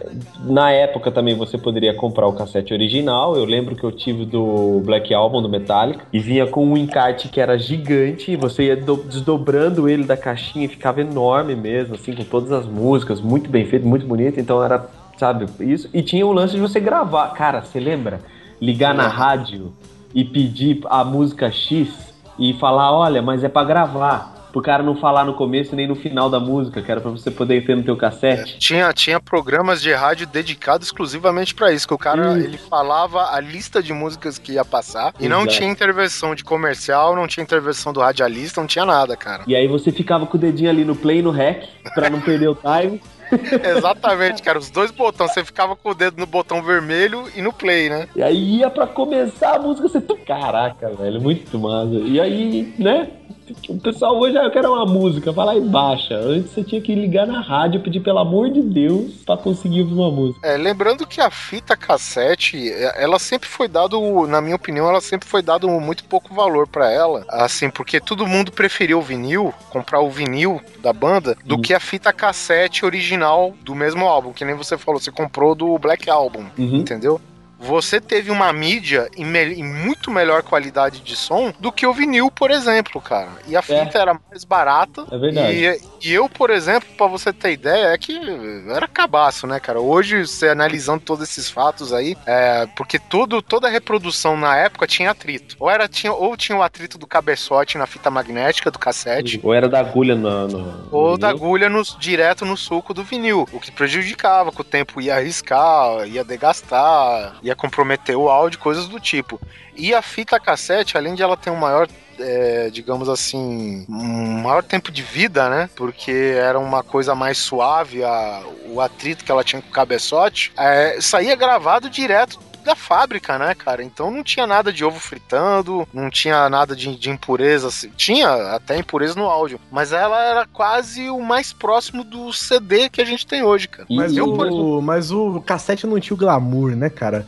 Não Era. tinha o glamour. Caixinha de nada que você abria lá e. É, é a questão. Por que, que era mais barato? Não vinha encarte, vinha uma capinha de merda, entendeu? Justamente os problemas que a gente vê hoje, por exemplo, hoje você comprar no iTunes, cara, eu considero sendo muito barato. Principalmente com o luxo de você comprar a faixa que você quiser. Mas hoje você sofre a mesma coisa que você sofre na época do cassete. Não tem acesso direito à arte da- do álbum, essas coisas. Por isso que o CD ainda vende, né? É verdade, é verdade. E mesmo se você, mesmo se você pegasse, por exemplo, o seu vinil, que eu lembro que eu fazia isso, e tentar copiar ele, lembra? Copiar o seu vinil pro cassete, ou do cassete pro cassete também, né? E que não era, por exemplo, assim, copiar, como você pode estar imaginando assim, que você vai rapidinho copia. Não, você tinha que ouvir inteiro pra gravar em real time o negócio, cara. É, cara, arrastar suas músicas do iTunes pro seu iPod, cara. Isso, isso não Não. te pertencia, velho. Eu lembro que quando eu queria gravar, eu tipo ia pra escola, eu deixava o, o, o cassete tocando. Tudo bem que era meia hora, mas eu não tinha paciência pra ficar esperando meia hora. Então eu ia sair de casa, eu dava o rec play, ia sair, depois eu voltava só pra virar fita. Puta. Isso, isso inclusive, é, a gente falando de portabilidade, era uma solução que a gente fazia até na época do CD, cara, porque antes de surgir o Discman, o que persistia ainda era o Walkman, né, o, o, É. o cassette player portátil. E, tipo, a gente tinha que, por mais que o CD a gente tem lá a, a facilidade de entrar direto na faixa, ter um som mais puro e tal, tinha que ser gravação em tempo real, cara, fita de 30 minutos, de 60 minutos, 90 minutos e por aí vai, cara. É, você tinha que ouvir na, no, no tempo que você gravava, né? Uhum. E, e era nessa época, inclusive hoje não se faz mais isso, justamente por causa da facilidade de conseguir um MP3. Mas antigamente as rádios, pra evitar esse tipo de gravação ou pra dificultar esse tipo de gravação, todas as músicas que você gravava de uma rádio, a rádio colocava o slogan dela no meio da música. Sim, sim. Então tava tocando lá, Don't you cry tonight, tu, tu, tu, tu, tu, tu, tu, tu, 99.1, a rádio rock, Don't you cry. This is Aha on Transamerica. É, exatamente. Então eles faziam isso justamente pra dificultar e pra, né, pra prejudicar até um pouquinho pra fazer, para evitar cópias, né? Cara, eu, eu, eu vou te falar, cara, que muitas dessas bandas morreram. Eu não sei, cara, eu associo muito. Fi, a- não o fim em si, porque muitas dessas bandas ainda existem. Mas elas praticamente estão longe do público que é tão grande que era antes. E praticamente, cara, morreu com LP, cara. Você não ouve muito hoje falar sobre Ahá, né?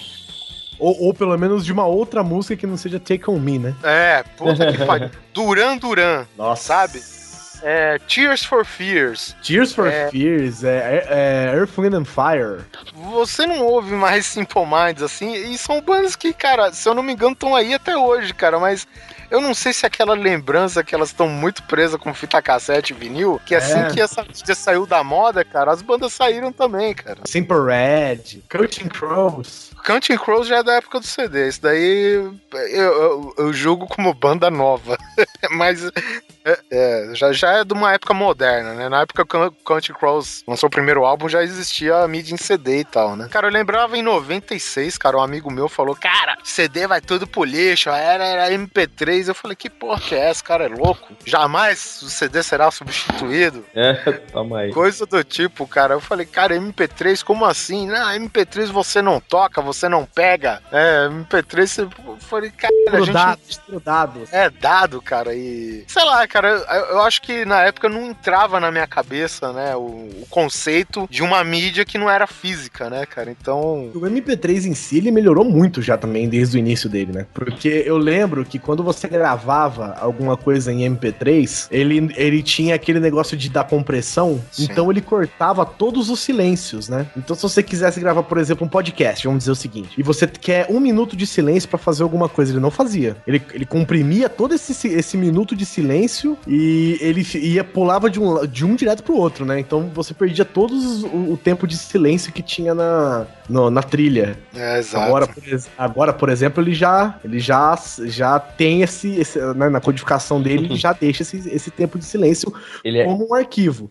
Agora, antigamente, se você quisesse gravar um negócio que iniciasse no silêncio, impossível, já começava com, com música. É, se, se eu não me engano, esse problema que você tá falando do MP3, é, ele era, ele só existia na hora de você fazer um arquivo. Isso, Entendeu? isso. Porque o MP3, se eu não me engano, ele foi um dos frutos da criação da transmissão de voz e dados, né? Que é justamente a. O, eu esqueci o nome do, do cara que. Porque muitas vezes a gente fala, ah, o inventor do MP3, e não, ele tava querendo inventar outra coisa, o MP3 foi um dos frutos é, que resultou de uma vasta pesquisa que o cara fez pra transmissão de voz, que era pra telefonia que ele queria, entendeu? Te- telefonia e tecnologia VoIP também. Teve esse problema que o Guizão falou, mas era só pro arquivamento, né? Não É, pra na hora de transmissão criar, do áudio. Isso, exatamente. E agora você tem, pô, um MP3 a 320k, velho. Você não precisa de mais nada, velho. Melhor qualidade que você pode ter, melhor que isso, só FLAC, velho. Mas aí FLAC, né? Você tem um CD em MP3, ele tem 100 MB, em FLAC ele tem 4 GB e 500, né? Sim, sim. Porque cada música tem 200 MB. Imagina, cara, um CD é 20 mega. Não, Um- não, um CD é uns, sei lá, varia uns 60, 70 megas. 700 MB. Ah, ah, em CDA, né? Você tá falando. É, 700 MB ou 70 minutos de música. Ah, tá. Não, eu tô imaginando, por exemplo, 20 músicas de MP3. Ah, tá. Nossa, 20 Entendeu? músicas de MP3 você não mexe Que é, o, o- que é o que seria um álbum de uma banda, vai, 20 músicas estourando. Se o cara botou muita música. Toda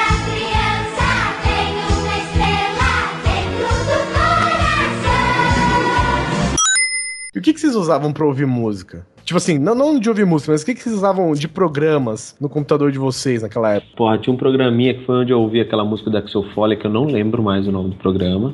Winamp. É, o Winamp, eu, eu sempre fui bem básico. Ou era o Winamp ou era o próprio Media Player, cara. E... Ó, vou falar pra você, depois que eu descobri que o Media Player conseguia buscar a capa dos CDs, cara, nunca mais usei Inamp na minha vida. É. É, E, tá. e o Media, eu não lembro se era o Media Player ou o Winamp, que tinha época, eu lembro que quando saiu o primeiro filme do Homem-Aranha em 99, o, eu acho que era um Media Player, se não me engano. Você baixava a porra de um plugin É e até. É um Ah, skin, skin. isso, isso. Era o uma Winamp. tela de visualização. É o Winamp? Era o Winamp. Não, o Media, Player, o Media Player tinha isso aí também, mas o Inamp você podia trocar todas as skins dele. Então o meu Inamp, por exemplo, era tipo, sei lá, em, em folha de caderno escrito com lápis, os botões, sabe? Então, mas tinha o skin que você via a tela, a visualização das equalizações e lá. Que tinha os gráficos e tal. Então o que acontece? Tinha um plugin lá que você baixava, uma skin, sei lá. E eu, eu acho que era no Media Player, viu? E ficava, enquanto a música tocava, o Homem-Aranha se balançando pela cidade, cara. Mas o Homem-Aranha é do filme, cara. E tinha até, pra época, né, um gráfico bem legal. E tipo, toda vez que ele se balançava e ele pulava algum lugar, o outdoor lá tinha a equalização pulando pra cima, pra baixo, todas aquelas ondas, não sei o que, cara, sabe? Era bem bacana, cara. Pô, a gente tá falando de 14 anos atrás, praticamente, né? O Windows Media Player, ele tinha um- uns mini reprodutores que eram o maior esquema. Tinha um que era do Batman, que ficava um negócio flutuando na tela com o formato do Batman. O iTunes hoje é o resumo de um monte de coisa, né, cara? Assim, É. a gente sabe que tem outros serviços aqui. É, Esquecendo, a- é, puxando a briga de fanboy e tal, aqui a gente tá num cast formado por três usuários de. De iPhone, por exemplo. É, né? mas é que aquela e coisa, iPod. né? É, não, não querendo, esquece essa briga aí de Android versus, versus Apple e tal. Mas, assim, o iTunes, ele, ele tem compra de filme, de música, né? Tem a organização também de, de música e de capa que a gente tá acostumado, muito fácil. E justamente, né, cara, administrar o seu iPod, o seu iPhone. É, o iTunes já é bem mais moderno, né? Não é de coisas modernas que nós estamos falando aqui. Exatamente. Simão, você colocou aqui Sound Blaster Pro 16. Meus amiguinhos, em meados do, do finado ano de 1995, se eu não me engano, eu fui ganhar de Natal um computador e a exigência era que ele tivesse o Sound Blaster 16, cara. Isso aí era chamado de kit multimídia, né, de DVD-ROM. É kit multimídia, velho. Vocês lembram disso? Que é cara? coisa mais velha que kit multimídia? velho? Era um Pentium 100 MHz de velocidade, com kit multimídia, era o que tinha na época, um monitor colorido. Não eram quatro cores apenas, era colorido. E, meu, o que que é 100 MHz, cara? Que, hoje um celular, ele tem o quê? Mais ou menos dois processadores de 2.8? É? Gigahertz, né? Gigahertz, é. Então, esse 2.8 pega 0.1 de um dos processadores que estão no seu que está no seu celular, meu amigo. Isso era a velocidade total do computador. E rodava Carmageddon ainda. E rodava. Mas, É, mas a Sound Blaster é, Era- era, a era- placa de, de som, né? era a placa de som, assim, na verdade, assim, a- o kit multimídia Sound Blaster vinha a placa de som que você colocava no seu computador, duas caixinhas de som para reproduzir, né? E o DVD-ROM, né? Que era o driver do DVD. Pra você colocar o DVD no computador, lógico, mas era, é, é estranho falar isso, mas você tinha que pedir essas coisas. Eu quero um computador com placa de som, uma com drive Modem.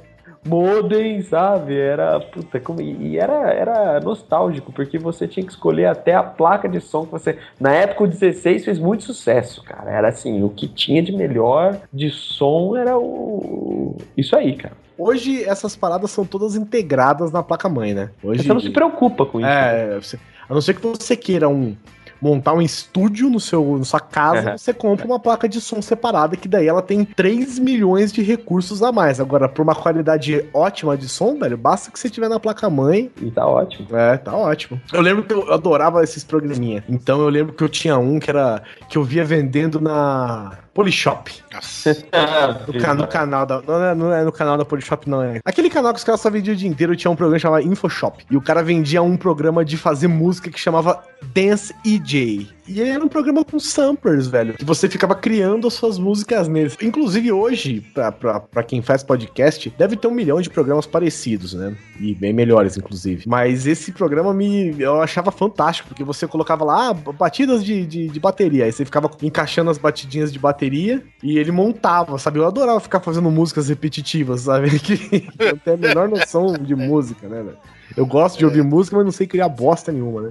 E hoje eu baixei uma. Esses dias eu baixei um aplicativo pro iPad que é aquela mesinha que você que os caras usam pra fazer dubstep. E, cara, vou falar pro você, o bagulho é impressionante, velho. Você só vai apertando os botãozinhos lá, você cria uma música nova. Cara, outra coisa que eu lembro também, velho, como que chamava aquele computador que na verdade era, era uma, um projeto do seu primeiro computador? Acho que é MSX. Eu não lembro, cara. Eu só Cara, me ele, lembro. ba- ele, ele é, ele é basicamente, cara, um teclado com algumas meu, funções bem básicas e com um espaço para cartucho é, exclusivo dele. E eu lembro que o pessoal tinha muito aqui, inclusive um amigo meu tinha, um dos meus amigos mais ricos, né?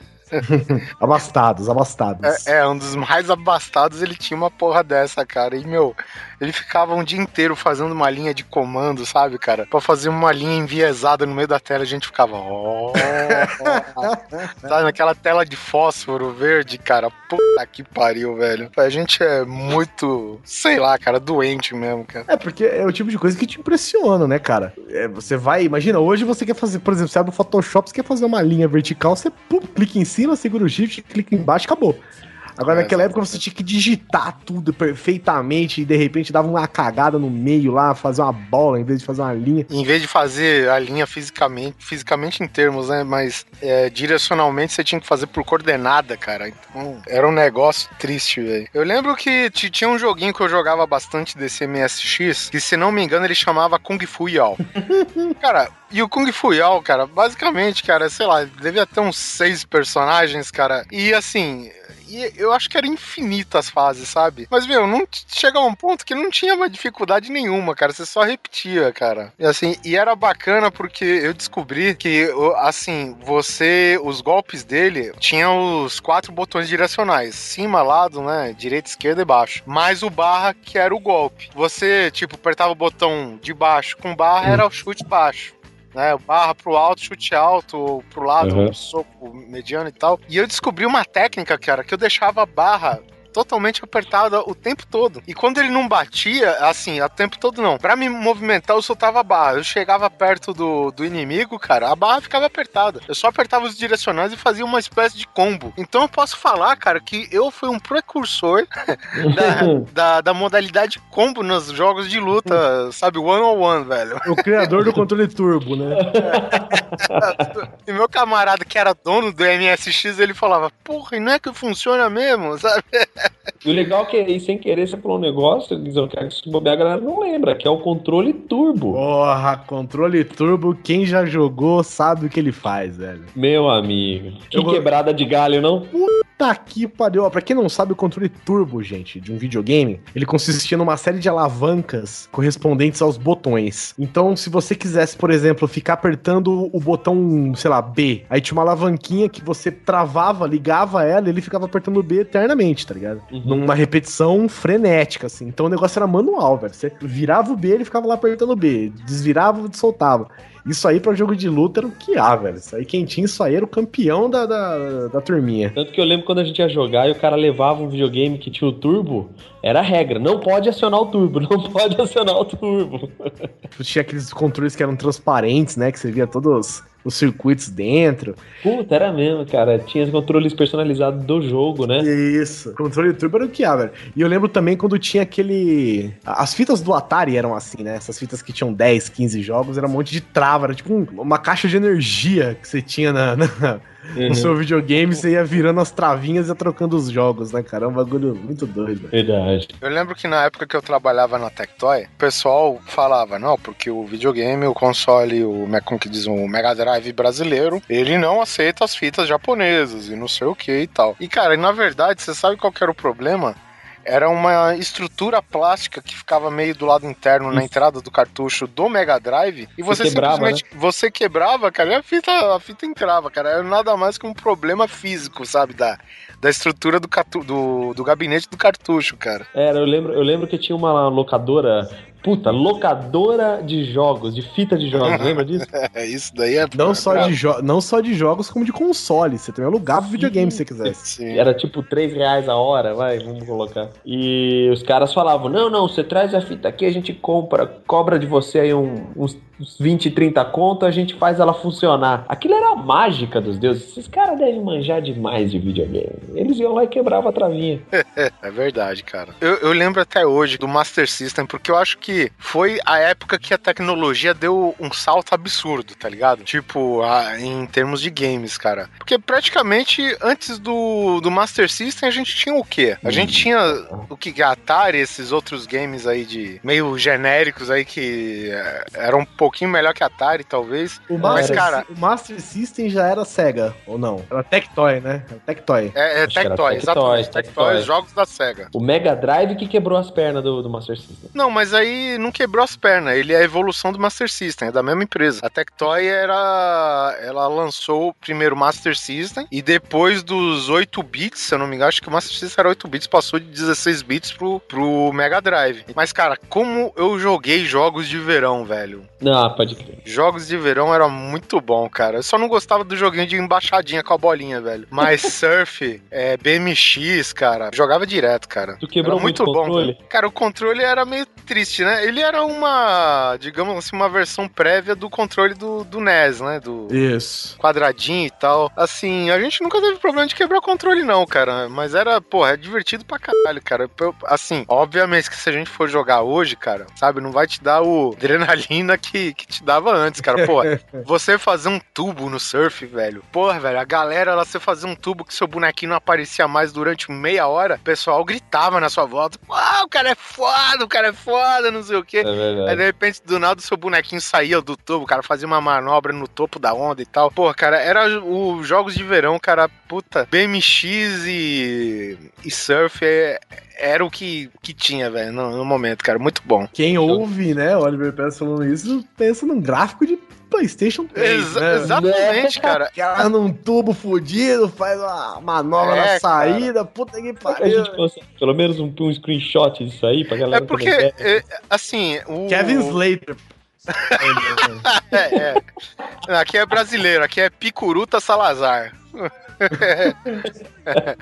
Era o que havia, né, Guizão, cara? Pô, era a primeira vez que a gente tinha gráficos massivamente coloridos, sabe, cara? Você via, por mais que seja tudo, tudo cheio de. tudo pixelado, né? Cara, mas você via a água azul com as suas variações de, de tons de azul, a espuma branca, o surfista com aquelas roupas de cor gritante e tal. Pô, a gente não via isso no Atari, né, cara? Eu tive um Atari a partir do, do Master System, eu não tive quem teve, era um amigo meu. E depois de muito tempo, isso às vésperas do lançamento já da, da geração mais bambambam bam, bam aí do Super NES, cara, é que eu consegui ter um Mega Drive, cara. Mas, porra, os jogos de verão acho que é o, o que te jogou na cara. Eu, eu, eu acho que eu não fiquei tão abismado assim com videogames. Acho que a próxima geração de consoles que eu fiquei tão abismado assim foi quando eu joguei Super Mario no 64. É, isso foi assustador, realmente. Foi a última coisa que a Nintendo fez que eu falei, puta que coisa massa. O Neto falou. Agora dá pra fazer qualquer coisa em videogame. Agora dá pra. Agora, nossa, qualquer coisa. Eu, eu tô vendo aqui, cara, um vídeo do. do chama Surfing California Games. É, e vou falar, cara.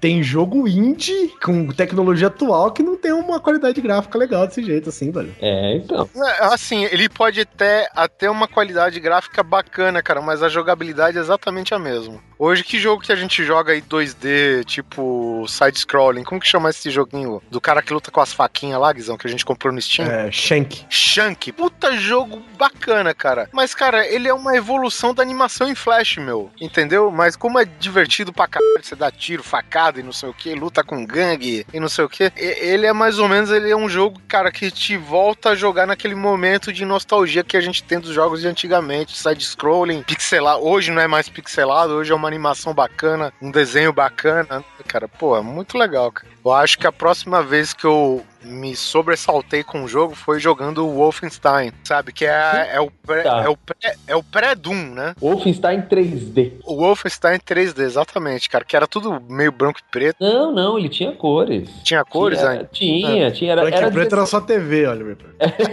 o seu monitor era verde.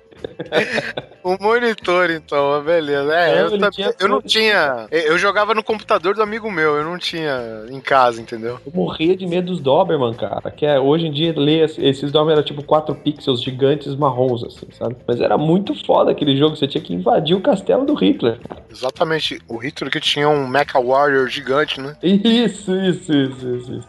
Eles vão refazer, ou refizeram esse ano, né? Return of Sim. the Cast of Wolfenstein, uma coisa assim. Não, é New Order. Tá. É, ele é o pré-Doom, né? Foi o primeiro jogo First Acho que ele é o primeiro FPS. Não sei agora. PS, eu acredito que sim, cara. Aí, alguém mais viciado que comente aí, deixa comentário, mande e-mail. Mas eu acredito que sim. Eu acho que ele era o primeiro FPS e aí depois veio o Doom mesmo, que é pra chutar bundas, né?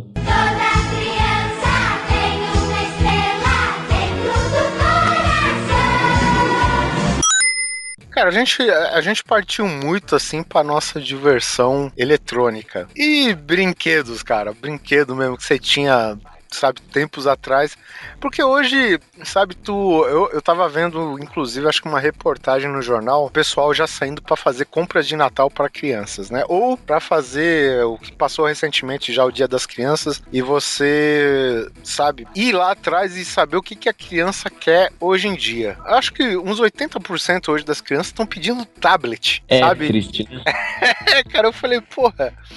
Triste, triste é saber do destino da- das empresas de brinquedos, né, cara? É, Hum. engraçado que as crianças estão pedindo tablet e os adultos estão comprando bonequinho, né, velho? É verdade. É verdade, é uma inversão de valores hoje que. É a, é a geração, né, cara? A, geração 80, 90 cresceu e é a população economicamente ativa. Então, eles vão realizar aquilo que eles não tiveram. Eu, por exemplo, teve uma porrada de coisa que eu não tive quando criança que eu tô comprando hoje. Porra, e, e na época, eu acho que quem tinha quase uma hegemonia em questão de brinquedos aqui no Brasil era Estrela, né, cara? Estrela. Eu lembro que no Estrela. trabalho, outro trabalho que eu tive, qualquer coisa era da estrela. É, então falava tipo assim: o cara é preguiçoso. Ah, você é o preguiçosinho da estrela, então. Você é o, Ah, o é. da estrela. A Lulu patinadora da estrela. Mas a estrela, cara, é, é assim, eu, eu acho que ela chegou, eu não sei em que pé está a estrela hoje. Eu acho que ela ainda existe. Talvez mais certo até pra comentar seria a Mariana, né? Que a Mariana é a nossa CEO da taverna do Encantado. Ela que tem bastante contato com empresas de brinquedos, com a, Brin, né? Enfim. Mas, em é, cara, porra. Eu, por exemplo, tá certo que é até meio clichê, muita gente lembra disso, mas Pula Pirata era um brinquedo pra família toda se divertir, cara. Cara, pula pirata, tinha aquele um que era cirurgia, não me lembro que. É, ciru- a cirurgia, na verdade, meu, era um- uma estrutura que tinha um papelão em cima com o paciente todo esburacado. É, e, E- os ossos, os órgãos, tudo de plástico. Exatamente. Aí você tinha uma pinça que você tinha que pegar just o osso, né, e sacar pra fora e tal, sem mexer nas bordas, senão apitava e tal, cara. É, ele- As bordas eram de metal, né? Então se você relasse a pinça na borda, ela pitava e você perdia. Então Você que- fechava o circuito e É. ela pitava. pitava. Aí você tinha que re- ir, enfiar a pinça no buraquinho, tirar os pedacinhos do, do, do boneco, sem relar na parte metálica, porque senão ele apitava. E tinha um brinquedo que eu achava muito louco, não sei se é cara maluca. Puta cara maluca que a, a cara levantava e Isso, explodia tudo. né? explodia na sua cara, velho. Puta, muito bom, cara, muito bom. Cara Maluca, na verdade, é- era um jogo que era uma espécie de tabuleiro, né? Obviamente um pouquinho, entre muitas aspas, high-tech, que, que tinha uma estrutura com o formato de um rosto, só a silhueta, né? Isso, aí tinha os buracos da boca, do nariz Isso. e tal. Exatamente. E ela tinha uma fileira de vários, digamos assim, plaquinhas, né? Que tinha a descrição de um rosto e tal, alguma coisa do tipo. E você tinha que adivinhar qual rosto que, é- que o seu adversário da frente estava montando. E, e, e, e a brincadeira consistia o quê? Quem adivinhasse o jogo, o, quem matava primeiro o jogo, né? a- o rosto, e quem passava do tempo, justamente a cara levantava e as peças explodiam a nossa cara. Cara, devia ser uma beleza pra indústria de brinquedo que perdia todas aquelas peças do caralho, né, velho? Voava, o cachorro mordia, né? Eu tive, eu tive um que era muito bom, chamava Rouba Queijo. Ele era um- uma estrutura de plástico e tinha os ratinhos e um monte de queijinho, que eram tudo peças de plástico, né, pequenininha. E você com uma haste de imã ia por baixo daquela estrutura de plástico que simulava uma mesa, vamos colocar assim, e os ratinhos tinham um imã. Então você ia com a haste embaixo e guiando os ratinhos e, e pegando os queijos e empurrando pro teu campo e tinha um tempo e quem pegasse mais queijo ganhava, cara. E isso era jogo da época. Fora a bolinha de gude, peão, essas coisas, pipa. É, tinha aquele do tubarãozinho também, que você tinha que ir comendo os peixinhos e tal. E é engraçado que não se vê mais jogos assim, né? Eu não sei se não fabricam mais ou se as pessoas estão investindo mais em tabuleiro mesmo, que é, É, mais o board jogo de games. cartas e tal. Mas esses jogos eram muito legais, né, cara? E eles. O foda desses jogos é que eles usavam, por exemplo, esse cara maluca tinha uma. Era a pilha, né? Aí ele usava, sei lá, 16 pilhas grandes Espírito. pra você conseguir fazer a cara se mexer e jogar o nariz um pouquinho pra frente. Então era tipo assim, pra você brincar, só pra você brincar de cara maluco, você desembolsava 150 reais que você tinha que comprar pilha, né? Não, era realmente. E, e incrível, né? Nunca vinha com a pilha. É lógico, a pilha custava oito vezes o preço do brinquedo, velho. E aqueles carrinhos de controle remoto, eu tive o Pegasus. Aquela Nossa, agora você é um elemento de inveja na minha vida, cara. Então, Oliver Pérez, eu vou te falar uma coisa, cara. O Pegasus tinha seis pilhas grandes no carro Era e muito foda. Seis pilhas pequenas no controle. Controle remoto. E te garantia duas horas, três horinhas ali de brincadeira, cara. Porra, porque afinal de contas era quase o tamanho de um carro verdadeiro, né, meu? Caralho, é muito grande, Nem- velho. O bicho fazia cavalo de pau, cara. Quando você apertava pro lado pra ele fazer a curva, ele, só, ele piscava a seta, bicho. Era o carro. Eu O tive que eu tinha, o único brinquedo de carrinho que eu tinha era um que ele tinha as rodas, mas embaixo dele ele tinha um disquinho que ficava girando. É o bate e volta. Não, mas ele não batia nem nada. Se batesse, ele Não. explodia. Aí. O controle remoto tinha um botão só. Você apertava o botão, ele andava pra frente. A hora que você soltava o botão, ele ficava girando. Ai, caralho. E você apertava o botão de novo pra ele ir na direção que você queria. É, antes da gente entrar nesses brinquedos mais de ação, digamos assim, né, vale, que- que nem a gente falou, hoje as crianças querem tudo tablet, netbook, sei lá, MacBook, o que for, né, cara? Ô, MacBook eu quero. Mas, é, tudo bem. Mas o que acontece? Você pode ver que nem vocês falaram, os jogos de tabuleiros persistem, né? Uhum. Até hoje. Por quê? Porque é algo que, que ainda precisa de um intelecto, né, da, da criança e tal, pra chegar lá e desenvolver o jogo. E hoje, cara, esses brinquedos, cara, com todo essa, esse desenvolvimento tecnológico que a gente tem, cara, eu acho que esses brinquedos que a gente tinha, que a gente brincava época pré-adolescência, hoje elas não agradam mais as crianças, cara. As crianças não se divertem mais. Isso daí é coisa de, de criança até, sei lá, 5 anos de idade e acabou, cara, entendeu? Pô, a internet tá aí, cara. Tem jogo online, não sei o quê. Você dá um tablet, você dá um milhão de brinquedos ao mesmo tempo pra criança, entendeu? E aí que entra o, a questão da diferença, né? A gente tem esses jogos que eram meio babaquinhas, mas que a gente se divertia, porque não existia a tecnologia que a gente tem hoje. Sim. Mas, porém, tem os putas brinquedos de ação que a gente tá começando a falar agora. Uma desses é, é- um desses é o Pegasus, né? Que eu não É, lembro mas- se era da Estrela, era da Estrela, não lembro. E tinha, cara, olha, olha só, tinha um brinquedo, ele era mais simples, mas era como se fosse um caminhão com 16 eixos de pneu, velho. Eu, meu irmão tinha Meu irmão tinha chamado Dragster. Não, chamava Colossus. Colossus, que era o concorrente do Pegasus. Era briga, era uma puta briga. Tipo LOL e Dota hoje, pra você que tá ouvindo. Era Colossus Não, ó. e Pegasus, cara. Era uma briga feia, cara. Ó, o, o Colossus não é esse aí não, Oliver. O Colossus é tipo uma- um furgão. Ele Ó, tinha, o Pegasus, o Pegasus era da estrela, assim. ele tinha quatro rodas. É um carro bonito pra caramba. Ele me lembrava a BMW. Na frente era uma frente de BMW, a traseira era do Diplomata.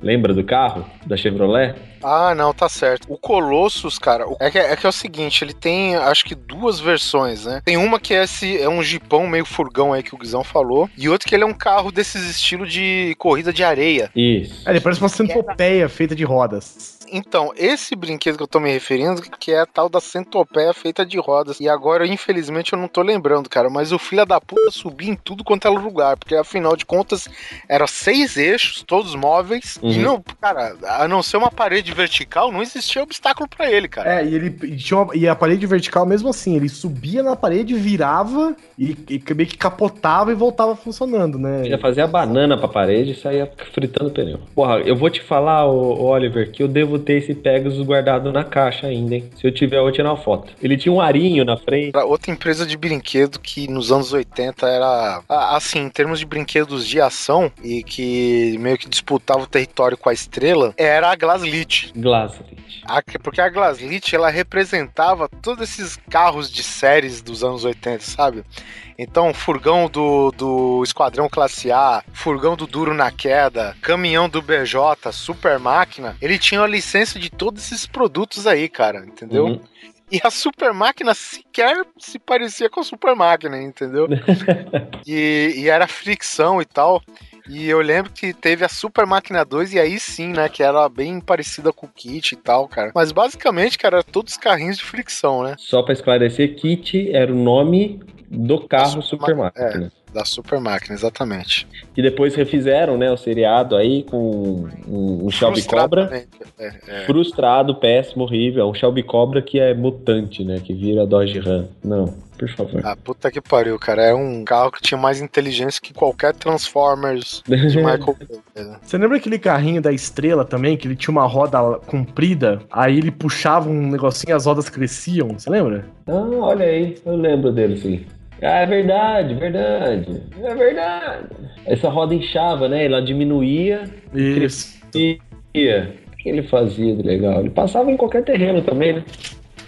Ah, olha só, esse brinquedo, meu, a estrela é foda, né, cara? E na verdade era uma borracha que esticada, ela era quase que uma esteira, e, assim, e, a, e a partir do momento que a roda se estreitava, a borracha ela criava os, Um os, tra- os traços de, de tração, né? É, cara, resumindo hoje, quem sobrevive, cara, é muita franquia de filme, né, cara? Que, que trabalha na mesma área e que tem brinquedos que não conta com essa tecnologia móvel básica da época, né, cara? Então a Uhum. gente tem brinquedos ainda de Star Wars, Uhum. né, que, que tem linha nova aí sempre todo ano. Hum. É, G.I. Joe, né, que, porra... Eu tava esperando você falar do comando de ação. É, G.I. Tava-. Joe, a cada filme são um milhão de bonecos novos que lançam, né? É, cara, Mas vem cá, cada não tem mais a mesma pegada que era. Comandos em ação, cara, chegou uma época aqui no Brasil, cara, que. Era febre. puta, é, era febre, cara, sabe? E tipo, e não precisava, porque, porque o Comandos em Ação, cara, ele teve praticamente duas fases aqui. Que primeiro foi a fase em que todos os bonecos tinham aquele uniforme verde padrão do Uhum. exército. Militar. O máximo que tinha era funções, armas, né, que tinham funções diferentes e tal. Mas aí, cara, o pessoal, pô, começou a sair o boneco de lança-chamas, sabe? Piloto, jatos, veículos, deram aquela otimizada toda, né? Que tem até aquele jato que o Polar baba tanto. Ele comprou uma versão nova, né? Desse jato. Que ainda assim, nem a versão nova faz jus com a versão de antigamente, cara. Pra vocês terem uma ideia, cara. Mas assim, é. Cara, é uma brincadeira muito legal também na época, né?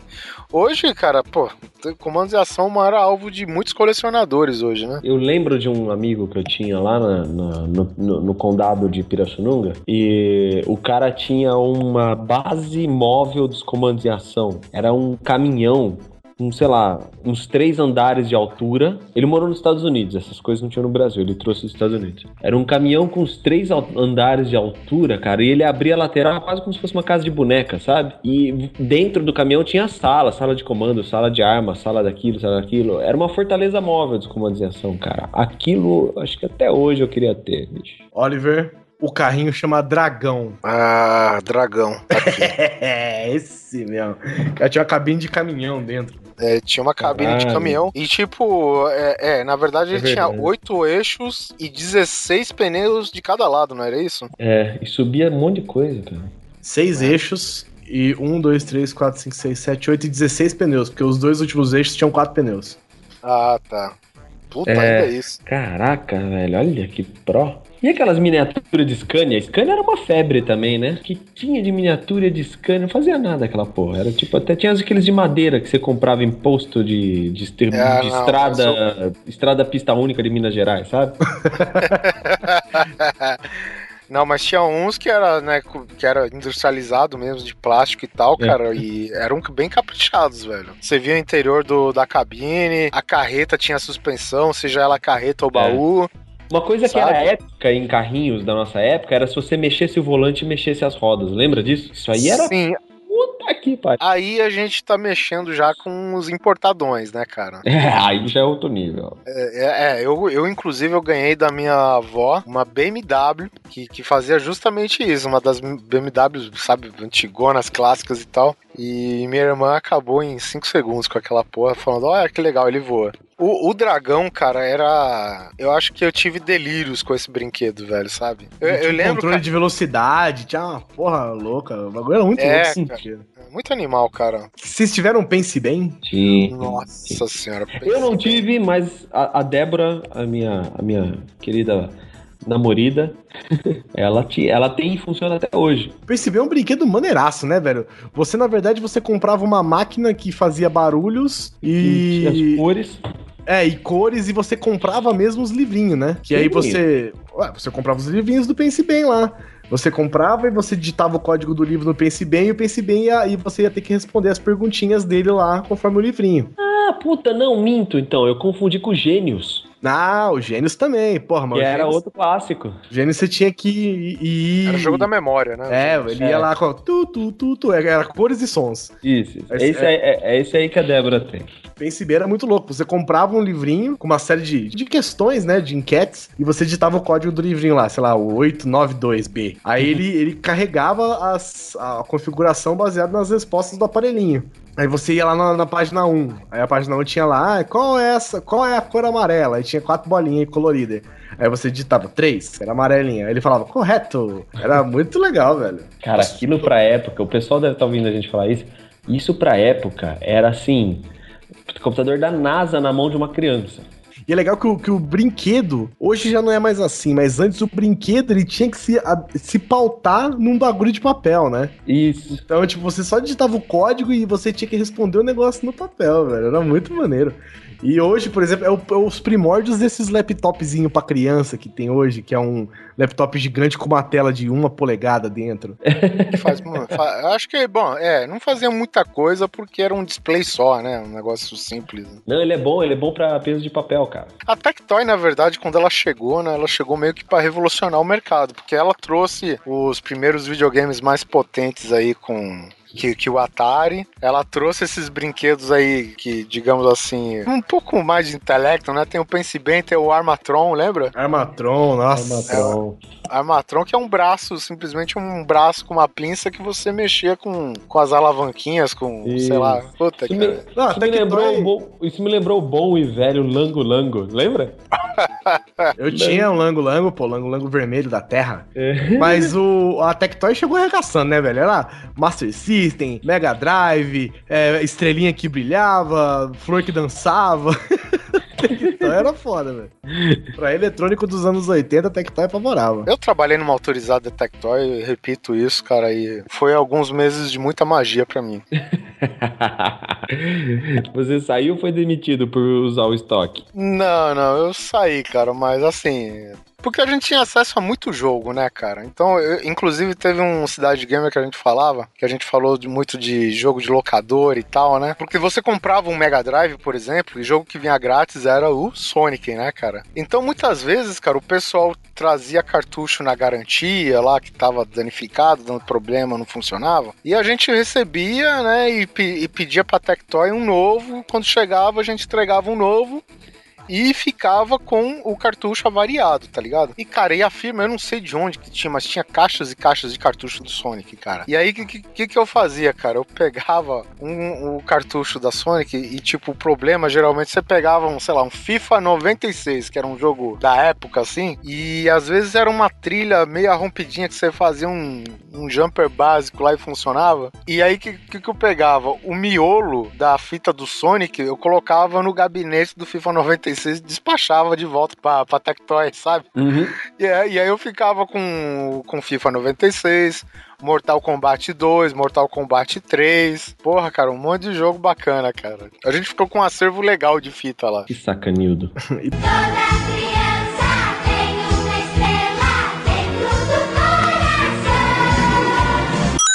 Pra fechar aqui, eu quero lembrar de uma coisa que eu acho que de vocês todos aqui, só eu passei por isso. Bichinho virtual, velho. Vocês tiveram? O Tamagotchi? Tamagotchi. Tamagotchi era o original, né? Era o, o caro, era o Tamagotchi. Que coisa besta, né, velho? Que, que, que, vocês têm uma criança com um filho digital pra ter. Mas você sabe que essa onda voltou no iPhone e Sim, smartphones e eu, hoje da eu vida, né? baixei o Tamagotchi pro meu iPhone, velho. Nunca, nunca usei, mas eu baixei. Uhum. Eu tenho um pouco de revolta com ele porque tem um tal de Paul, não sei se vocês já viram, né? ah, já.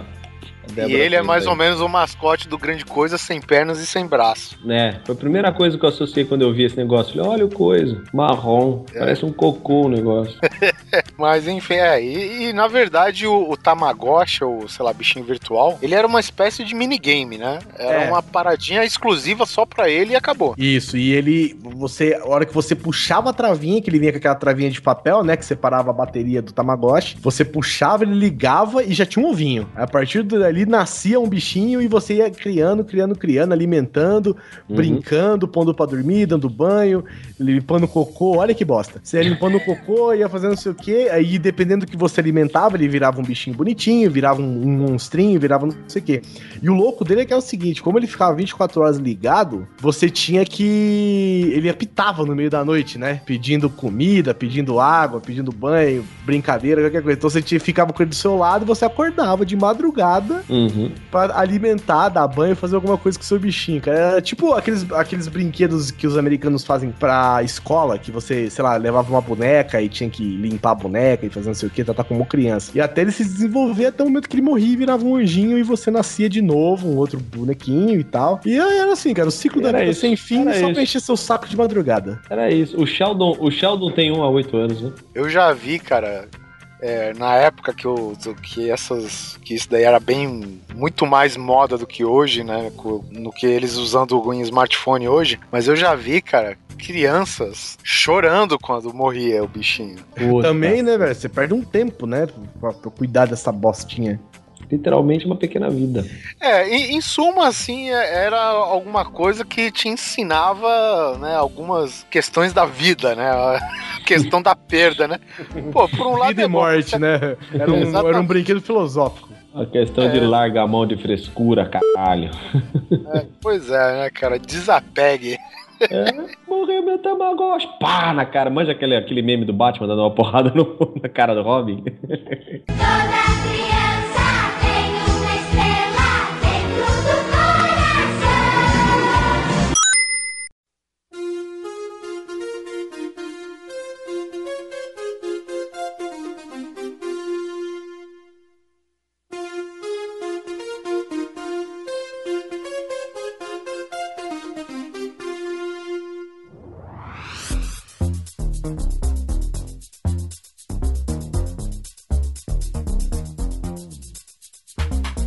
espero que vocês tenham gostado desse episódio de nostalgia, né? A gente queria começar só com nostalgias tecnológicas, a gente acabou desbundando pros brinquedos que a gente gostava também, que não, não deixa de ser nostalgia, né? Afinal de contas, eles fizeram parte da nossa infância e ainda fazem parte da infância de muitos ouvintes, eu tenho certeza. Se você lembra de algum brinquedo que a gente esqueceu, sei lá, Pogobol, não precisa ser Nossa. eletrônico necessariamente.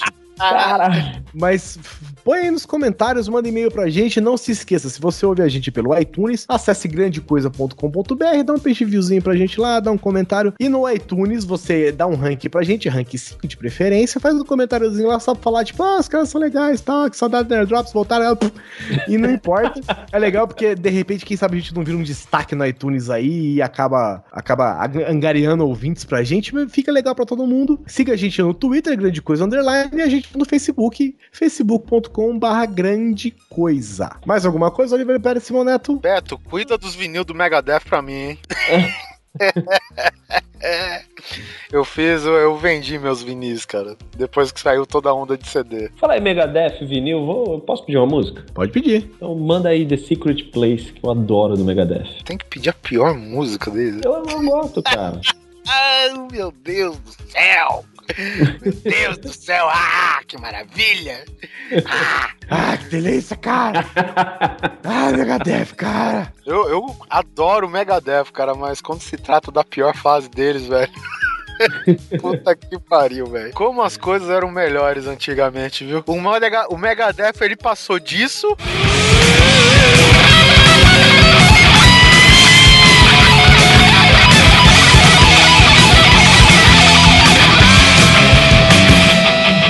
Pra isso daqui que o Neto passou. Então, escuta aí.